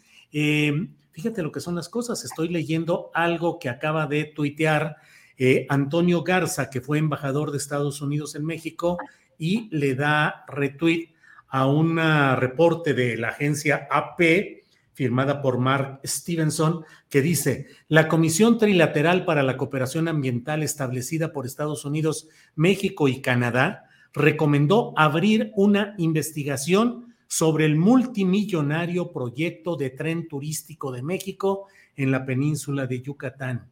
Esto a partir de la denuncia presentada por ambientalistas, quienes dicen que hay una amenaza sobre las selvas y las cuevas de piedra caliza que contienen agua dulce preciosa. Dice que la comisión anunció que va a investigar y analizar los procedimientos de evaluación de impacto ambiental para el proyecto Tren Maya, incluidos los estudios relevantes y la supuesta fragmentación de los estudios de impacto ambiental, así como la autorización de cambio de uso de suelo. Alberto Nájar, muchos, como, dice, como decían los clásicos antes, muchas tortillas sobre el comal, muchos asuntos complicados en estos tiempos que, insisto, no son como la película aquella de tiempos violentos, uh, Pulp Fiction, eh, pero pues vaya que se están complicando. ¿Cómo ves todo este escenario, Alberto? No, bueno, y la, la Cámara de Diputados y el senador lo van a complicar todavía más con la ley minera, que híjole, ahí es un tema que nos llevaría un buen rato, pero tenés otro ahí, otro punto. Pues mira, eh, pues es, México, es lo, lo, que estamos viviendo eh, de, desde hace en los últimos años en el tema del tren Maya. Eh, si me permites una, un apunte rapidísimo, ahí quién sabe cómo le vaya eh, al gobierno federal, porque ciertamente ahí tampoco hubo una buena política de comunicación, eh, ni tampoco se tiene la certeza de que efectivamente había un plan maestro de, de ambiental para construir ese ferrocarril y ni tampoco se tuvo nunca una claridad suficiente sobre el impacto que tendrían las múltiples variaciones del trazo que ha tenido este, este tren, tren Maya. Independientemente de las bondades o no que pueda tener esta, este megaproyecto, lo que sí hay un tema, un flanco vulnerable para el gobierno federal es justamente ese, justamente ese, la poca claridad que habría sobre un plan maestro de, la, de impacto ambiental en la península local revela o, podría inclusive hasta confirmar algunas de las versiones de que en realidad el, proyecto pues se fue armando en la medida en que se iban teniendo los rieles, así es que por ahí puede haber alguna, alguna dificultad. ¿Hasta dónde puede llegar a que se cancele la obra o no se cancele? El, el, panel donde se lleva a cabo esta, eh, esta queja no necesariamente tendría que tener algún, por, alguna consecuencia vinculante. Eh, pero bueno, vamos, vamos a, a, ver qué es lo que va por ahí. Es, pero en, el, marco del tratado comercial, ¿no? Del TEMEC. Sí, por eso, por eso digo, no, no hay una, no hay una afectación económica para los socios. O sea, y, según, leí, según leí, es una solicitud de esta comisión, pero tiene que ser aprobada por dos de los socios comerciales. O sea que tendría que haber un pronunciamiento tanto de Estados Unidos como de Canadá al respecto, ¿no? Sí, exactamente, a, eso me refiero, pero es un, un flanco vulnerable, ¿eh? porque ahí no hay que olvidar cómo empezó este, la construcción del tren Maya, o sea, ahí sí hubo poca información eh, y ahí sí hubo mucha, mucho espacio para el sospechosismo, porque se pedía y se pedía y se pedía un plan maestro de impacto ambiental, no se presentó, se presentaban otras cosas y al final cuando se, cuando se presentaba algo ya había cambiado el trazo, entonces, por ahí puede que haya alguna, eh, algún problema mediático sobre todo. Y esto que es lo que, lo que te decía también al principio, de lo, eh, al inicio de, lo que, de mi participación, Julio, de que se van a complicar más, más las cosas, bueno, pues porque ya, ya veo yo ahora mismo cómo va a empezar el ruido en las próximas días de los ambientalistas eh, que, defienden la, que defienden la selva y que van a aprovechar esto para, pues, para armar un nuevo, un nuevo escándalo y vamos a tener unos días ahí de muchísimo ruido. Al final del día yo creo que eh, pues eh, son los tiempos que estamos viviendo, ya es un poco tarde como para que pueda haber alguna variación, así se ha llevado la, dinámica de la, de la vida política en el país, eh, hay mucho ruido, mucho escándalo mediático, una, digamos, deficiente forma de atajar estas, este, este escándalo mediático tras uno tras otro por parte de, la de los voceros pues, del gobierno federal pero esto no altera necesariamente el rumbo de la vida real fuera de la República de Twitter. El país sigue su marcha eh, y en términos inclusive hasta políticos, pues el presidente López Obrador sigue teniendo mucho respaldo electoral y se acercan las elecciones en, el Estado de México, donde por más que, que ha habido también intentos de tratar de presentar a Alejandra de Moral como la ganadora, como te decía, hasta de Polonia, ya para en la República de Twitter, ya Alejandra del Moral no solo ganó el debate, sino ganó las elecciones en la ONU, en Polonia, en Alemania. Todo eso, todo eso es la, Realpolitik y camina en una ruta diferente a todos los escándalos que vemos ahora mismo. ¿Hasta dónde va a afectar? Pues habría que verlo, pero yo, los otros escándalos también fuertes, grandes, enormes, incluidos los de la salud del presidente, pues no, no variaron mucho la percepción de respaldo popular del presidente y su gobierno. Bien, Alberto. Juan Becerra Costa, em, de pronto se vino una fulgurante resolución de una serie de asuntos en la Cámara de Diputados que está generando pues el enojo, la reacción de la oposición, que se quejan de lo que ellos practicaron toda la vida, que fue el mayoriteo, y que a fin de cuentas es el hecho de que quien tiene la mayoría aritmética, es decir, el 51% de los votos en una Cámara para reformar o modificar o añadir texto a leyes secundarias, pues lo hace con el 51% de los votos. No hay discusión, así ha sido así sigue siendo, pero pues temas complicados, el INSABI, la desaparición del CONACIT, eh, más dinero proveniente de impuestos del turismo para que sean destinados al tren Maya y otros proyectos parecidos. En fin, ¿cómo viste esta fulgurante resolución en una eh, sesión de la Cámara de Diputados que se llevó 24 horas corridas, tomaron un receso, bueno, terminaron esa sesión y convocaron para una que debe estar abriendo o ya se abrió a las dos de la tarde en la Cámara de Diputados. ¿Cómo viste ese relampagueante actuar diputadil, Juan? En caliente ni se siente. Yo creo que la, consigna legislativa que se dio ah. ahí. ¿Sabes qué otra? La del INSABI.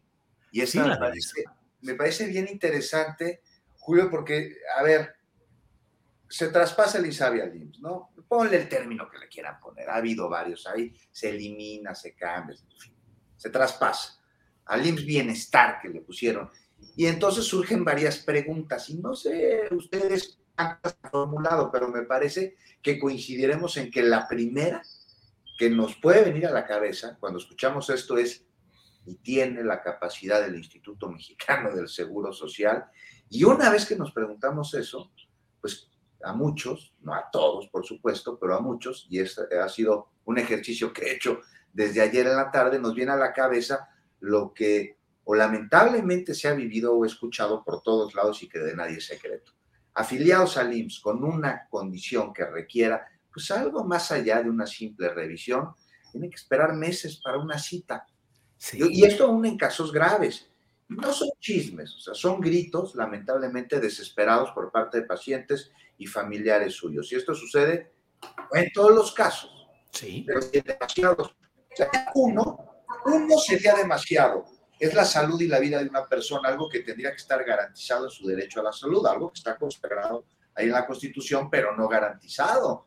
Y pues no es nada más uno el que padece de esta carencia, son demasiados pacientes. Entonces, si él no puede, no tiene la capacidad de atender a sus afiliados, pues le van a querer 32 millones de personas no afiliadas.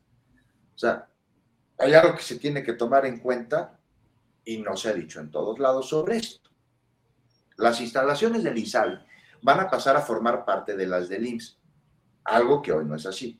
Entonces, los afiliados al IMSS van a poder utilizar los recursos del ISABI, pero las personas no afiliadas al IMSS no podrán utilizar las instalaciones, o sea, la infraestructura del IMSS se atenderán donde siempre se han atendido. Así rápidamente, si estoy, eh, si cotizo en el seguro, me puedo atender en los hospitales del seguro y en los que eran del INSABI. Si no tengo afiliación, en los del INSABI me atienden, pero no en los del seguro. Y esto abre en teoría el abanico de atención a afiliados del IMSS, pero eso no necesariamente significa que el servicio vaya a mejorar. O sea, se necesita mucho más y esperamos que se pueda lograr, pues, no para ser como Dinamarca, o sea, sino para que simplemente se garantice el derecho a la salud, ser atendidos a los mexicanos que padecen alguna condición que requiera atención médica y por supuesto dentro de esto están las medicinas. Entonces, muchas dudas, cómo va a operar, qué necesita, qué beneficios tiene esta modificación.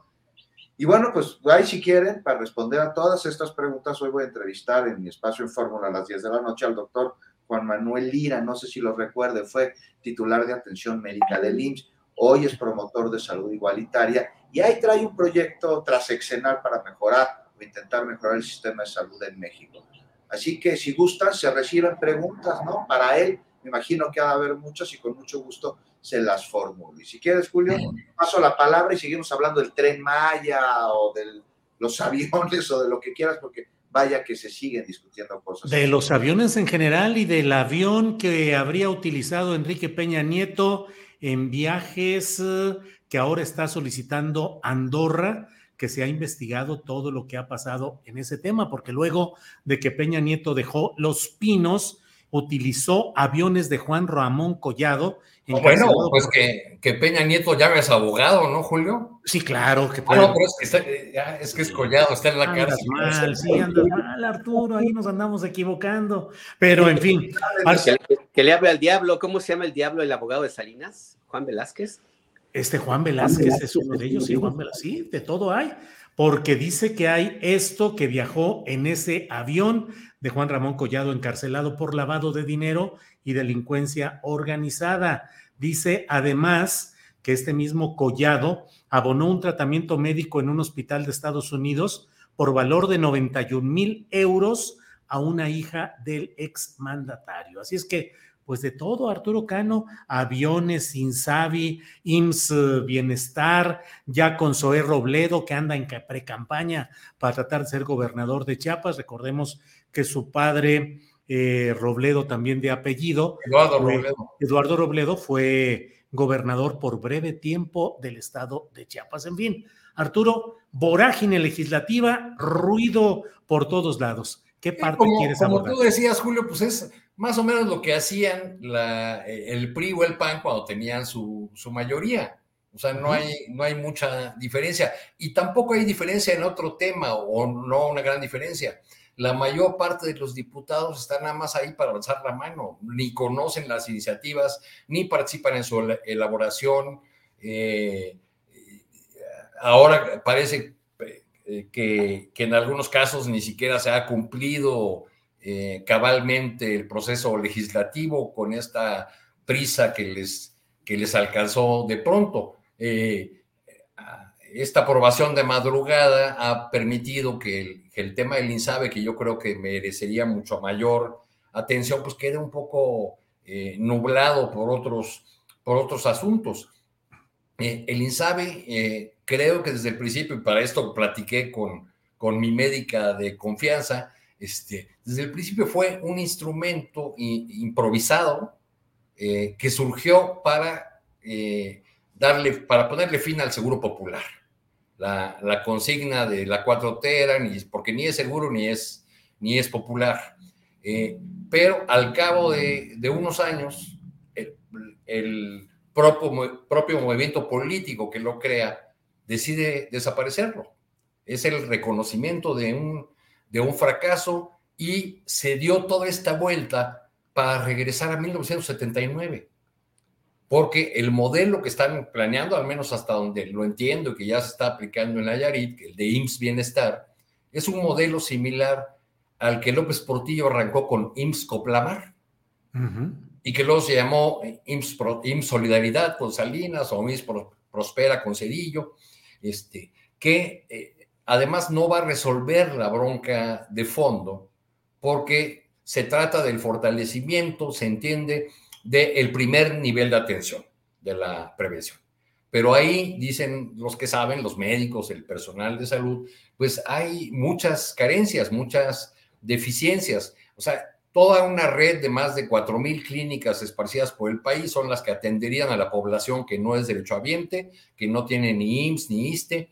eh, y, eh, pero en este primer nivel de atención y no hay un plan previsto, o al menos no lo han dado a conocer las autoridades, para, por ejemplo, los padecimientos crónicos o que requieren un tercer nivel, eh, digamos, cirugías o, los tratamientos oncológicos.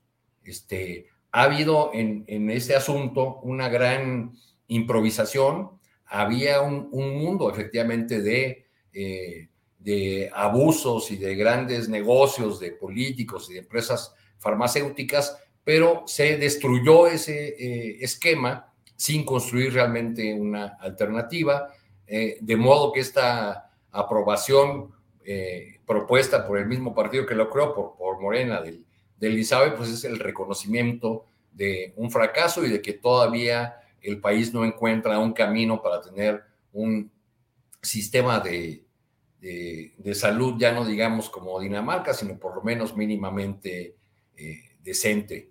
Este, el, el, día de hoy, solo por poner eh, un ejemplo, una persona cercana a mi familia me, me, contó que acudió a una cita en el ISTE eh, que le habían programado con mucho tiempo de anticipación, una, una, cita de especialidad, y que le dijeron que no le podían dar la cita porque la doctora había renunciado, que todavía no tenían reemplazo y que volviera en dos semanas a ver cuándo le daban la cita. Y eso, eso. Es, lo que, eso es lo que padece la, la, mayor parte de la población, incluso derechohabiente, ya no digamos los, los no derechohabientes. ¿no? Entonces creo que ahí sí hay una, una deuda, eh, a pesar de que el tema ha sido una de las insistencias mayores en términos discursivos del presidente, de que le ha dedicado mucho tiempo, mucho más que a otros asuntos sociales. En los últimos tiempos le ha dedicado giras, este, mensajes, una y otra vez en la, en la mañanera, pero pues parece que ahí no se ha encontrado aún una ruta para, para resolver ese dilema que es uno de los fundamentales del país. Bien, Arturo. Eh, Alberto Nájar, el tema da para que nos echemos el programa completo y muchos más, pero por favor elige o comenta alguno de los que están ahí en esta cascada de resoluciones legislativas en San Lázaro, al vaso mayoriteo, dicen los opositores, y Morena y sus aliados dicen, pues sacamos, sacamos adelante los temas que estaban pendientes. Eh, más dinero para la Sedena y para el Tren Maya es uno de los temas, otro es el INSABI, del cual ya hemos hablado, otro es el nuevo CONACID, en fin, de lo que está saliendo, ¿qué te llama la atención y quieres compartir con nosotros, Alberto? Mira, rapidísimo el tema del, INSABI, hay versiones eh, que habría que verificar que en lo que ocurrió, parte de lo que ocurrió con este instituto de, salud, es que no se le no se utilizó todo el, presupuesto que se le asignaba y que pues es parte de ese dinero eh, se, se regresó se regresó a la tesorería para que se utilizara en otras en otras obras entre ellas el tren Maya por ejemplo eh, entonces, y, no es la primera vez que hay este señalamiento, que no he encontrado una, una aclaración pertinente de que hay una especie de subejercicio eh, para, de una u otra forma, tener disponibles esos recursos y eh, llevarlos a los, a, los, a los megaproyectos. Entonces, bueno, pues habrá que revisar esa parte, porque la verdad que sí es muy lamentable lo que ocurre con, con, el, con el INSABI, como, como también pues el tema de la Secretaría de la Defensa Nacional, que se hace cargo del tren Maya y la determinación de que los recursos que se obtienen por turismo se destinen a no, a, no a la Secretaría de Turismo, sino que se entreguen a otro, a otro lugar para que se utilicen exactamente igual el financiamiento de, la, de, de, las grandes obras. A mí me parece que habría que hacer una revisión de esta política de austeridad al extremo que se ha planteado eh, y la lista de, de, de, prioridades que se tienen en el uso de los recursos, eh, recursos públicos, porque es, es, es, correcto que se ahorre, hay que evitar el dispendio al máximo, eh, cancelarlo por completo, pero hay lugares y actividades que sí necesitan dinero. Entonces ahí sí tiene que eh, cumplirse lo, lo, que el presidente López Obrador ha dicho varias veces, de que, por ejemplo, en el tema de la salud, ahí no hay, no hay ningún recorte y, y hay toda la disponibilidad de, de los recursos que, que hay, eh, que se asignan. Lo que me han dicho a mí en el caso del INSABI es que no fue de tal manera, que por el contrario se redujo el gasto per cápita asignado a cada paciente eh, y que eso es también eh, parte de la explicación de por qué no funcionó por completo este tema. De lo demás, Julio, pues sí está, el, el, a mí me llama la atención de insist, eh, esta insistencia del fortalecimiento de las Fuerzas Armadas, en tareas que no le corresponden. Si bien es cierto que el tren Maya y los recursos serían como una forma de garantizar las pensiones del ejército, pues también no es que no es su responsabilidad, no es su, no es su función primaria del ejército. Y yo insisto en eso. El tema no es eh, darles estas atribuciones, el tema es que no les corresponde y luego cómo se las quitas.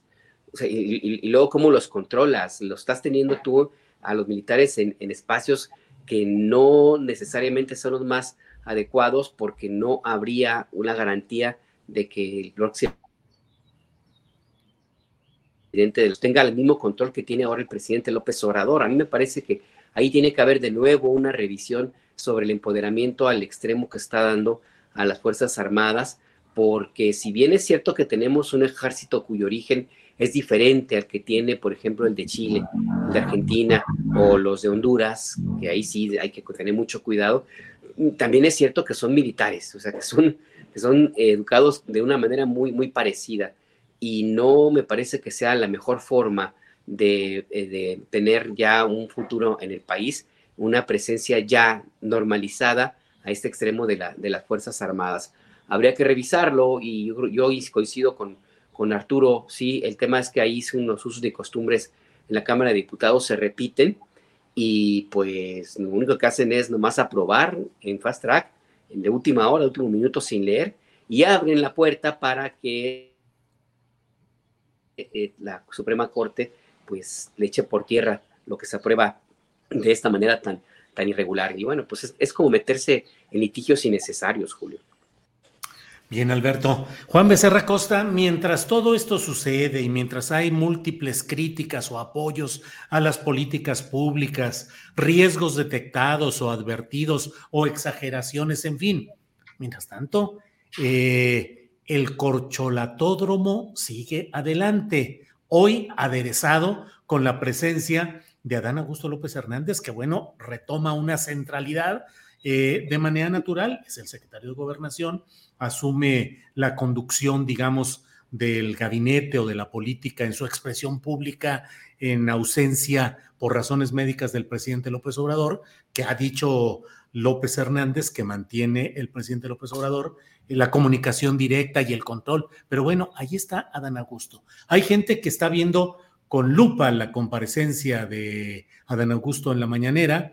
A algunos les parece muy adecuada su conducción, sus respuestas, su estilo, a otros no. Y mientras tanto, la jefa de gobierno, me parece Juan Becerra Costa, pues la verdad, concentrando una serie de apoyos y de presencia de las fuerzas vivas de la 4T, por llamarle así, que parecieran muy indicativas de que hay una especie, pues ya de cargada, de que todo mundo está concentrándose y convergiendo en la figura de Claudia Sheinbaum.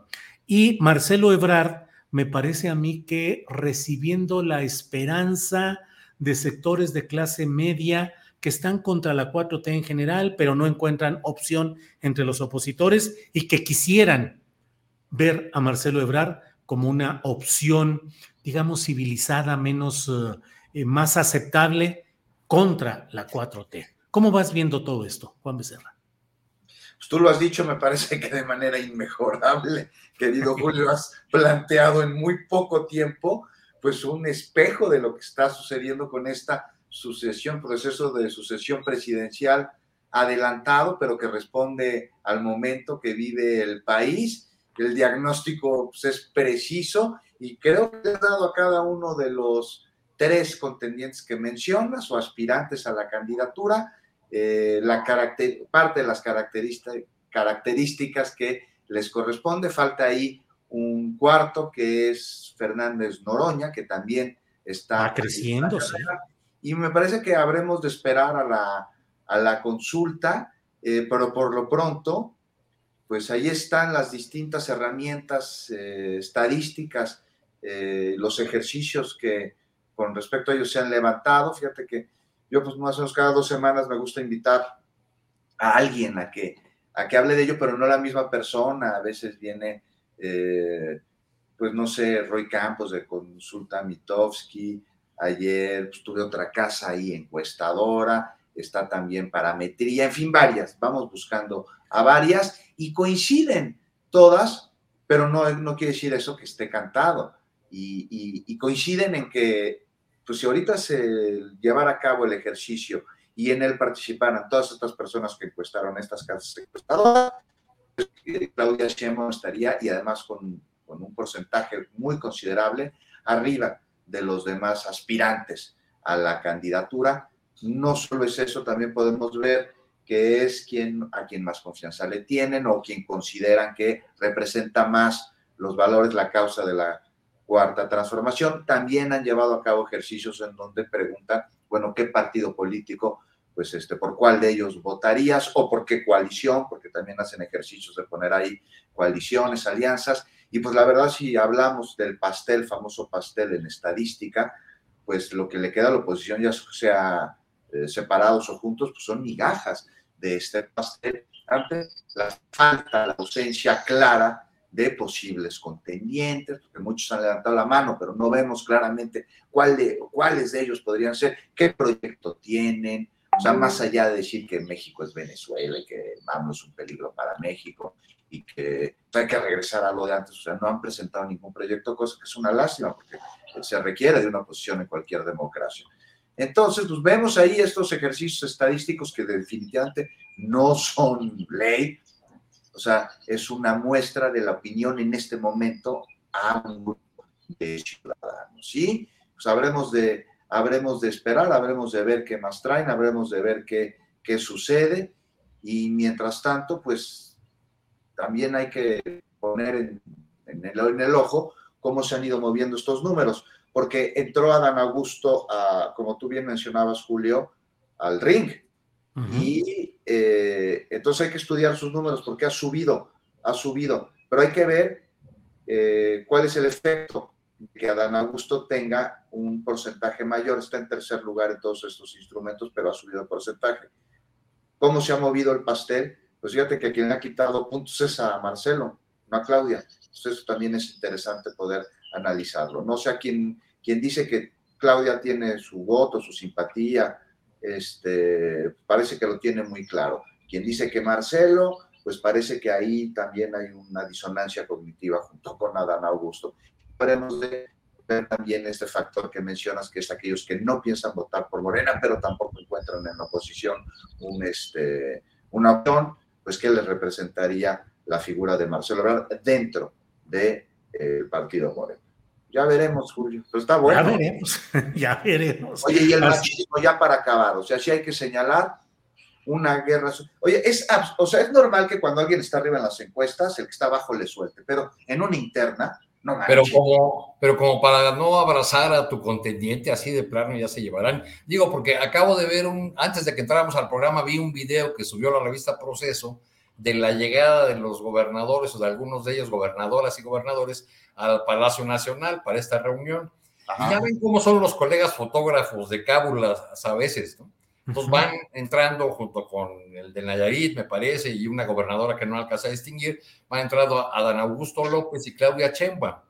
Y los camaradas fotógrafos muy cábulas empiezan, abrazo, pero abrácela, abrácela, secretario. Y la negativa de Adán Augusto es, pero rotunda, ¿no? Incluso se toman una foto así en filita con otras dos personas. Eh, la persona que está en un extremo, Claudio Chema, la abraza, Claudio Chema la abraza, y Adán nomás no, no estira o no da ninguna señal de querer dar el abrazo. Híjole, híjole. ¿Será, será que, pues así como, como dice el presidente López Obrador, es que los políticos del trópico tenemos la sangre más caliente, en cambio el político del altiplano es más frío, más calculador. No, pero una cosa Le roca el trópico a Dan Augusto, parece ser. Arturo, una cosa es no abrazarla rápidamente y otra cosa es que se pongan espectaculares minimizando la figura de la jefa de gobierno de la Ciudad de México al colocarla detrás suyo en una emulación de la tristemente célebre frase de que eh, detrás de un gran hombre hay una gran mujer. Es un agravio no solo a la doctora Sheinbaum, sino a todas las mujeres. Y esto, ojo, en un país en el que a diario matan mujeres y en el que este tipo de violencias tiene como consecuencia final en demasiados casos un feminicidio. Entonces yo nomás digo, una cosa es no abrazarla y otra cosa es hacer este tipo de guerra machista, eh, un machismo que ya no tiene cabida. Juan, yo estoy acá en Zapopan y no he visto esos espectaculares. ¿Exactamente qué es? ¿Están colocando espectaculares con esa fotografía que nos dices, con alguna firma de alguien o qué? Es de una revista que se llama Líder México. Ah, mm en donde pusieron espectaculares en distintos puntos de la República. Yo, yo ya vi uno en la carretera.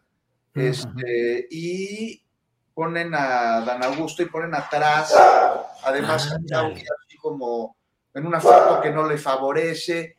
Y es un anuncio, pues, que trae algo que se llama violencia política y razón de género. Claro. Y en una interna, además, o sea, aunque no fuera interna, pues esto no se vale. Pero además en una interna, pues es, es, es absurdo, ¿no? Me parece que, no tiene, que no tiene lugar. No es líderes mexicanos, es líder México. Es otra publicación que yo no sé cómo, cómo circula, ¿eh? Porque se roba el nombre y la tipografía y el formato de una publicación periódica que tiene bastante prestigio. Bueno, es, es muy congruente con la precampaña de Ana Augusto, ¿no? Que ha recorrido todo el país prácticamente haciendo una pepena de priistas. Sí, ha tenido protestas. en... de a quién ve, con quién se reúne, con quién está Adán Augusto López en cada estado de la República que visita, es una pepena de priistas, tal cual. y ha tenido protestas de los gobernadores. Que les haga la prueba de carbono 14 a sus colaboradores porque puro dinosaurio.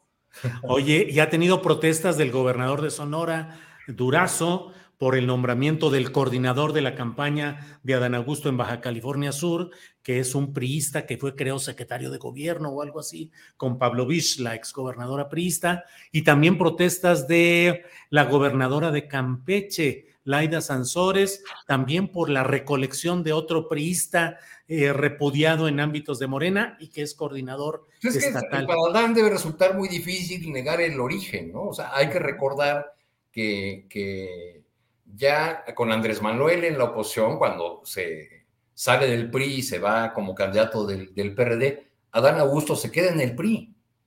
y es subsecretario de gobierno este, de Salvador Nemes, si mal no recuerdo, este, eh, es decir, de un gobierno tabasqueño que confronta directamente a López Obrador.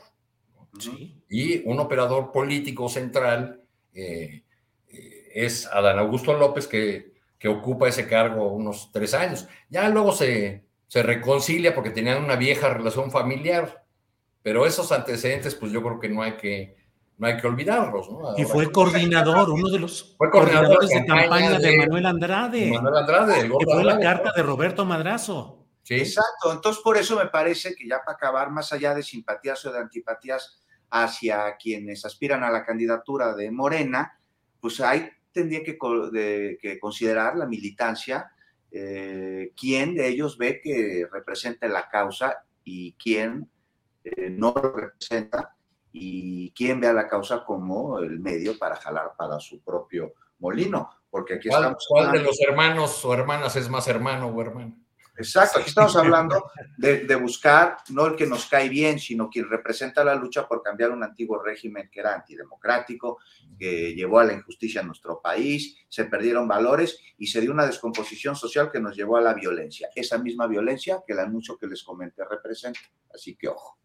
Arturo Cano, dejé pasar la provocación eso de unos hermanos más que otros, porque ciertamente hasta en los hermanos López Obrador, vaya que ha habido confrontaciones y choques entre alguno o algunos de ellos, Arturo Cano. Sí, pues se han dado esos, este, Arturo también es el, otro hermano, Arturo López Obrador, ¿no? Sí. El de Veracruz. El de Veracruz, el que ha llegado a hacer unas declaraciones más, más fuertes contra los hermanos. Bueno, pues así pasa en las familias grandes. Sí, sí, sí. Así hasta en las familias ocurre, pues cómo no va a ocurrir en la, en la política.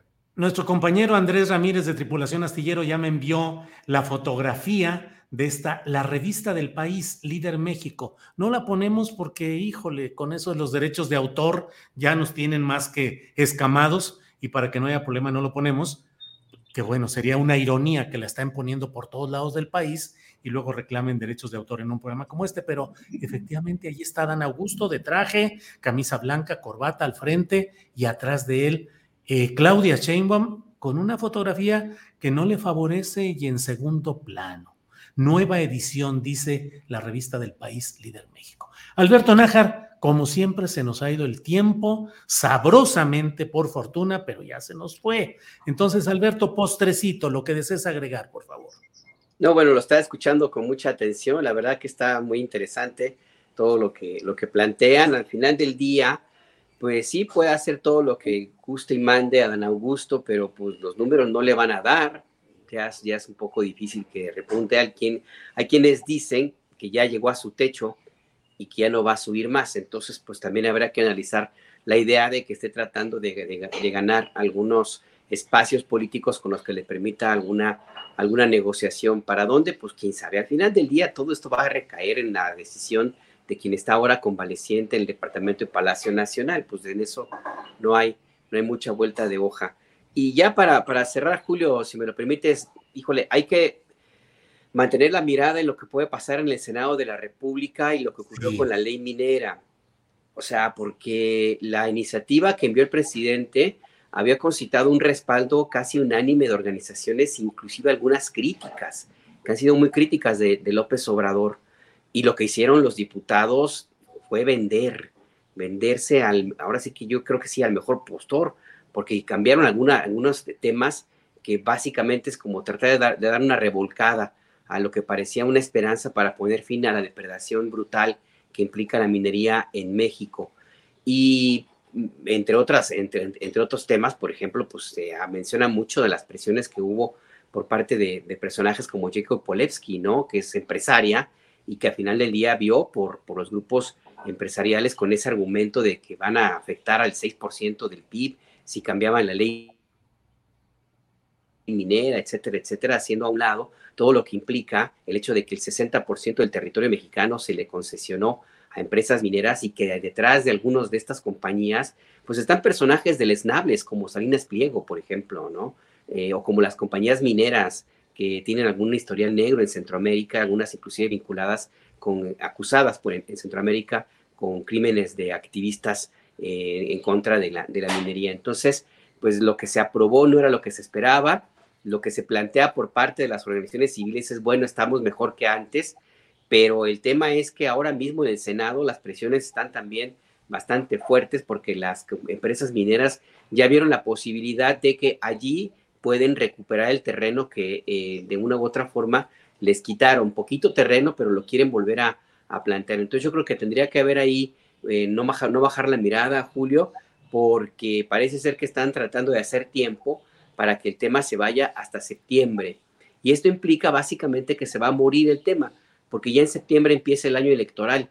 Si ahorita estamos bien intensos con las corcholatas, pues en septiembre va a estar peor, no va a haber espacio para nada que no sea las patadas por arriba y por abajo de la mesa de las y de, los precandidatos. Entonces me parece que, que es un tema que no habría que quitar el dedo, la mirada, no bajar la guardia, porque en el Senado pues hay muchas posibilidades, bueno, ojalá que me equivoque, pero sí hay posibilidades de que la esperanza que se estableció en algún momento con esta regulación a la depredación, a la actividad depredadora que es la minería, pues se pierda de nuevo. Si ya de por sí eh, hubo eh, una em, legislación menor a la que se esperaba, pues en el Senado y más con Monreal y más con las negociaciones que hacen y todo lo que lo que hay allí y el hecho de que algunos están ya viendo por su futuro político. Y pues no hay que olvidar que algunos de los hombres más ricos del mundo son mineros. Sí. Y pues ahí de todo puede pasar, Julio. Alberto, gracias. Juan Becerra Costa, postrecito, por favor. No, pues ya rápidamente se nos acabó el tiempo, nada más pues ver qué onda con este asunto del cártel inmobiliario, una cloaca de corrupción y de impunidad que se destapa, qué pasa con Jorge Romero, este, me parece que no hay acción penal en su contra, aunque está siendo señalado por la Fiscalía de haber participado en este entramado de corrupción en donde el patrimonio de cientos de familias se vio ahí afectado, incluyendo a familias este, damnificadas por el sismo de 2017. Y nada más para aclarar, ojo, ojo, el que un político cometa un crimen y sea perseguido por la justicia no lo hace ser perseguido político, es persecución del delito. Y el que un político sea presuntamente responsable de ese delito no es atenuante, tendría que ser agravante. Entonces, pues nada más que quede claro que no es un preso político, Bonrueri, es un político preso, muy distinto. Sí. Bien, bien, Juan, gracias. Arturo Cano, postrecito para cerrar el programa de hoy, por favor. Dos puntitos, Julio. Eh, escuché la entrevista que le hiciste a la estudiante de Ibero, Nicole, este, y me llamó la atención su, elaboración porque en rigor la Ibero es una asociación civil sin fines de lucro y no es una universidad pública y por lo tanto no está obligada a transparentar el manejo de, sus recursos. Creo que esa es una, una presión importante, además de que el patronato no tiene injerencia en el manejo de los, de los recursos. Creo que ahí hay unas inexactitudes. Y por otro lado, el manto protector que eh, cubre a Ignacio Ovalle del, caso de Galmex se ha extendido a Francisco Garduño, quien a pesar de la muerte de 40 migrantes en la estación de, Ciudad Juárez, pues permanece en el, en el cargo, eh, aunque nada se mueva en la política migratoria y en la manera en que se está tratando a los migrantes. He estado en contacto con un grupo de migrantes venezolanos y colombianos desde hace unos días, hoy por la mañana había uno, a uno de ellos, por cierto, que ya rebotaron acá hasta la Ciudad de México, y pues los, eh, entraron por Ciudad Juárez, los deportaron por Nogales, Sonora, y eh, les vendieron un documento en Nogales que, con el que supuestamente podrían viajar seguro en las oficinas de migración, después del incendio, ahora, este, y al salir de, Nogales los paran y les bajan 500 pesos a cada uno. Después también los quería extorsionar el, el chofer. En fin, esto sigue y el clima antiinmigrante está creciendo en todo el país. Para el día 6 de mayo en Ciudad Juárez están llamando a una movilización de camisas y blusas blancas en contra, así explícitamente, para frenar la inmigración en una zona que conocen en Ciudad Juárez como el pueblito mexicano. Algo muy preocupante, estos, estos signos, estas expresiones xenófobas de nosotros, que somos un país de migrantes. Claro. Bien, Arturo Cano, gracias. Y gracias a los tres compañeros. Alberto Nájar, gracias y buenas tardes. Gracias, pues ahora que tocó el tema Arturo de migración, pues habrá tiempo. El próximo jueves 4 de mayo tenemos tertuliana, va a estar Arturo, y voy a estar yo, va a estar Leticia Calderón, Gretchen Kuhner y una investigadora más, tertuliana sobre migración de, de pie de página. Están todos invitados al Tierra Adentro, en Milán 22, la Colonia Juárez de Ciudad de México. Vamos a hablar migración, de qué pasa después del incendio de Ciudad Juárez. Es que ahí sí podemos hablar de todo esto y, mucho más. Muy bien, Alberto. Perdón el comercial, Julio. No, no, no, no, por favor, pues sí, para eso estamos. Adelante. Qué bueno, Alberto. Juan Becerra Costa, gracias, buenas tardes. Buenas tardes, Julio. Lo estamos viendo la semana. Me gustaría escuchar a Guadalupe Correa qué tiene que decir sobre estos asuntos de migración, porque ella lo ha estudiado no solo desde un escritorio ahí en un instituto, en una universidad, sino que se ha ensuciado los zapatos recorriendo la zona de, de paso de los migrantes, la zona fronteriza y sus este, puntos de vista están construidos desde la experiencia, no desde la teoría. Me encantaría, me encantaría escucharla. Mientras, pues abrazo Julio, Arturo, Alberto y a todos los que nos acompañan y por supuesto Adriana. Seguramente estará mañana hablando sobre este tema Guadalupe Correa Cabrera, que es como siempre participante en las mesas de seguridad. Y es cierto, a mí siempre me ha impresionado Juan, Alberto, Arturo. Eh, pues eh, Guadalupe, que es una mujer eh, delgada, menuda, muy espiritual, diríamos, muy, eh, y digo, ¿cómo anda metida con sus viajes que hace con toda frecuencia a los terrenos en donde la mera neta, Juan Arturo Alberto, yo le pensaría para andar viajando en las carreteras y en los lugares de Tamaulipas, de Guerrero, de Chiapas, entrevistando, buscando opiniones. Híjole, híjole. Y sin embargo, Guadalupe Correa Cabrera lo hace, lo hace la investigación directa de campo. En fin, pues gracias. Y Arturo Cano, gracias, buenas tardes. Muchas gracias, buenas tardes, gracias colegas por sus opiniones y, a ver si para la próxima debatimos más y así como... Y, les, nos despedimos con una frase de solo cinco palabras, como la de cuatro palabras que se dijo hoy en la... ¿De Fernando? Ah, claro. Yo, les, propongo que usemos la de los poetas estridentistas para cerrar algún programa un día. ¡Viva el mole de guajolote! ¡Viva el mole de guajolote! Bueno, pues Arturo Cano, gracias. Juan Becerra, gracias. Alberto Nájar, gracias. Nos vemos pronto. Hasta luego. Bien. Eh, son las 3 de la tarde con cuatro minutos. No se vaya, por favor, que tenemos todavía actualización informativa con mi compañera Adriana Buentello, que ya está aquí de regreso. Adriana. Julio, ya aquí para actualizar, pues esta reunión de gobernadores que se realizó en Palacio Nacional. Eh, comentar, Julio, que pues, los reportes de los colegas que cubren esta, esta fuente, pues señalan que ya varios gobernadores entrevistados al salir, confirman que no hubo un, un videomensaje o un mensaje grabado del presidente Andrés Manuel López Obrador, pero eh, lo que sí le hicieron al salir eh, al secretario de Gobernación una entrevista, ya tenemos la versión estenográfica que comparte precisamente la secretaria de Gobernación, si la puede poner eh, Andrés, por favor. fíjate, le preguntan secretario, hubo un mensaje al presidente para los gobernadores. ¿Cómo sigue el presidente? Dice, muy bien, recuperándose. ¿Hubo mensaje del presidente con los gobernadores en video? Responde el secretario, no, no. Fue una reunión como se tenía programada de la evaluación de la Estrategia Nacional de Seguridad y de los programas del bienestar.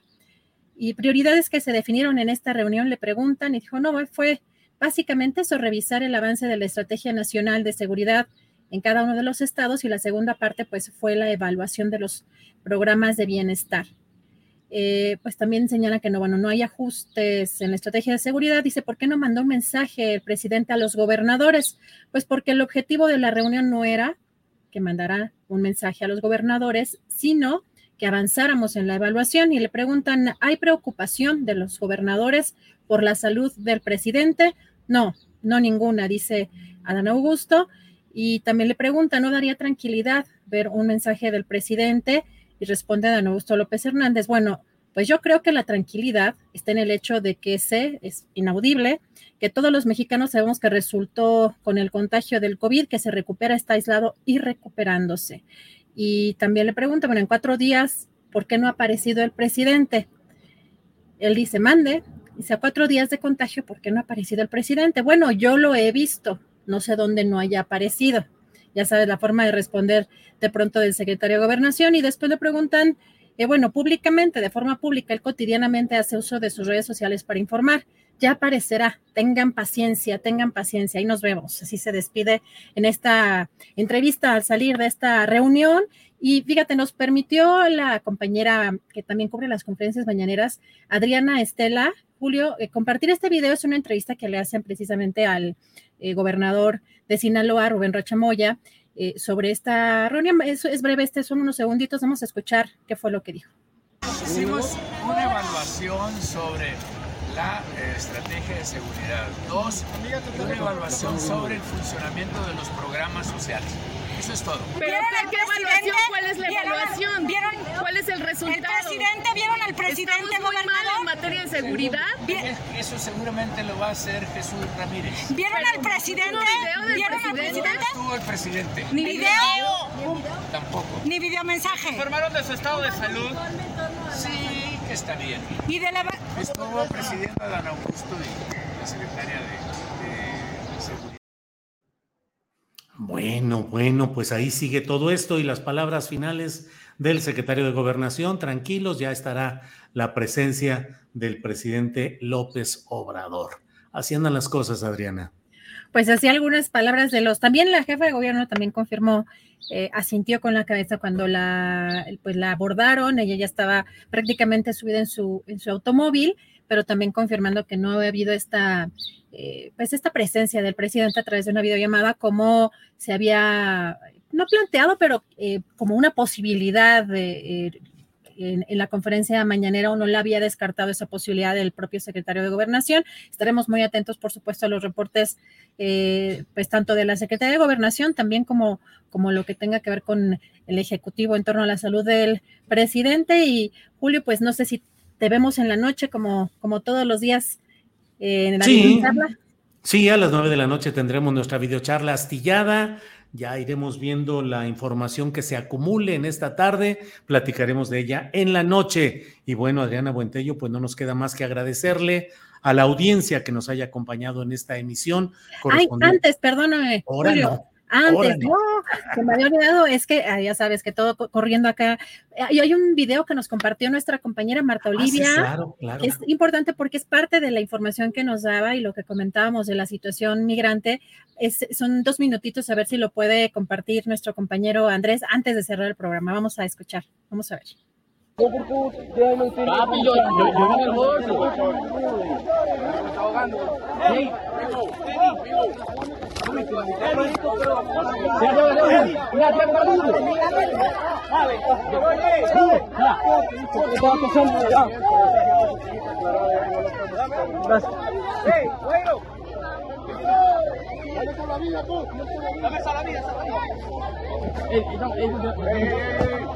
Ah, no, los, los celulares.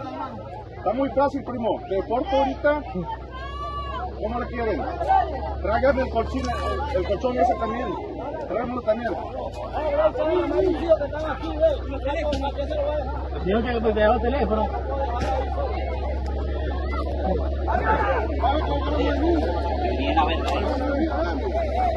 No sé. Se están volando, se están volando. Los teléfonos ahí. Ma- Mano, pues si para adelante si lo meto bonito, compadre. Empiecen a. Empiecen a. Empiecen a caminar para allá. Mami, los teléfonos. Sigue arriba, oiga. Sigan arriba. Limpien el área. Dale. Tengan cuidado. Tengan cuidado. Dale, pasa uno. Dale, sí, ya, ya, ya, ya No, casi. Yo hundí. Ey, sé, estar ya. Empiecen a, empiecen a limpiar el área. Caminen para allá. Vamos. Camínele, camínele. Viene con el bebé arriba. Sigan a todos para allá.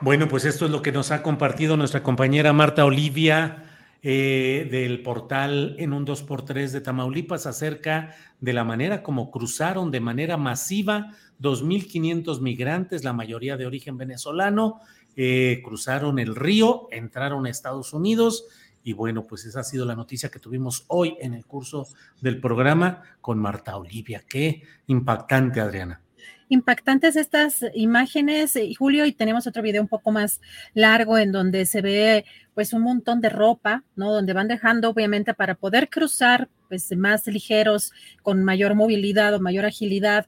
Eh, imaginamos, pues dejan pues mucha ropa, se van despojando de lo que consideran los migrantes que les estorba en el momento de cruzar, entonces se ven toneladas, bueno, toneladas, es decir, se ven montañas de ropa en pues en esas orillas eh, ya cuando están a punto de cruzar, así que sí son imágenes muy impresionantes.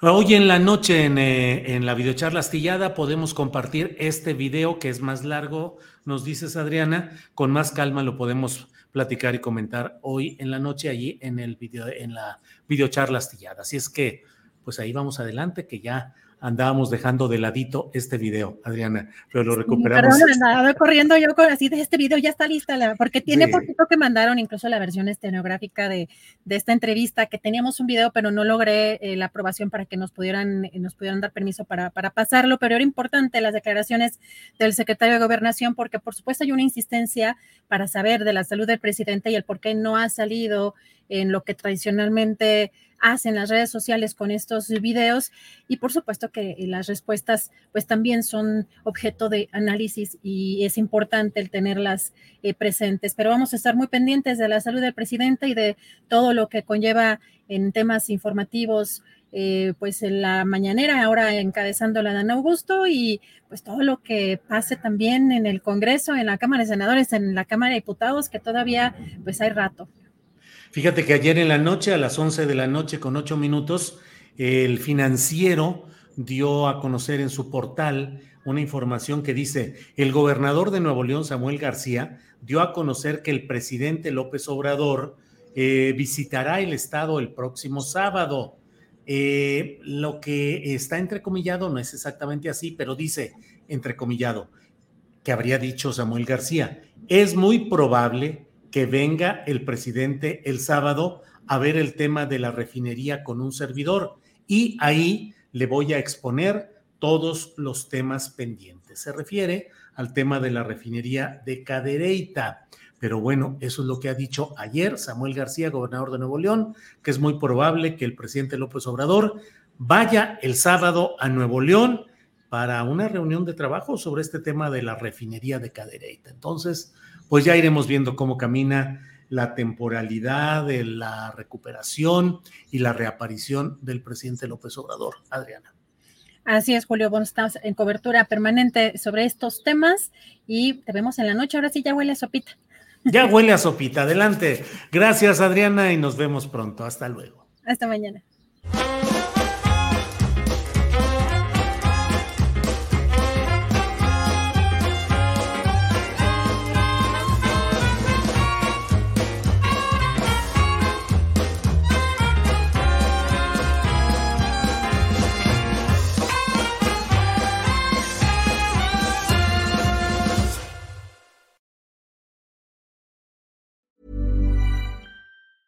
Hey, it's Danny Pellegrino from Everything Iconic.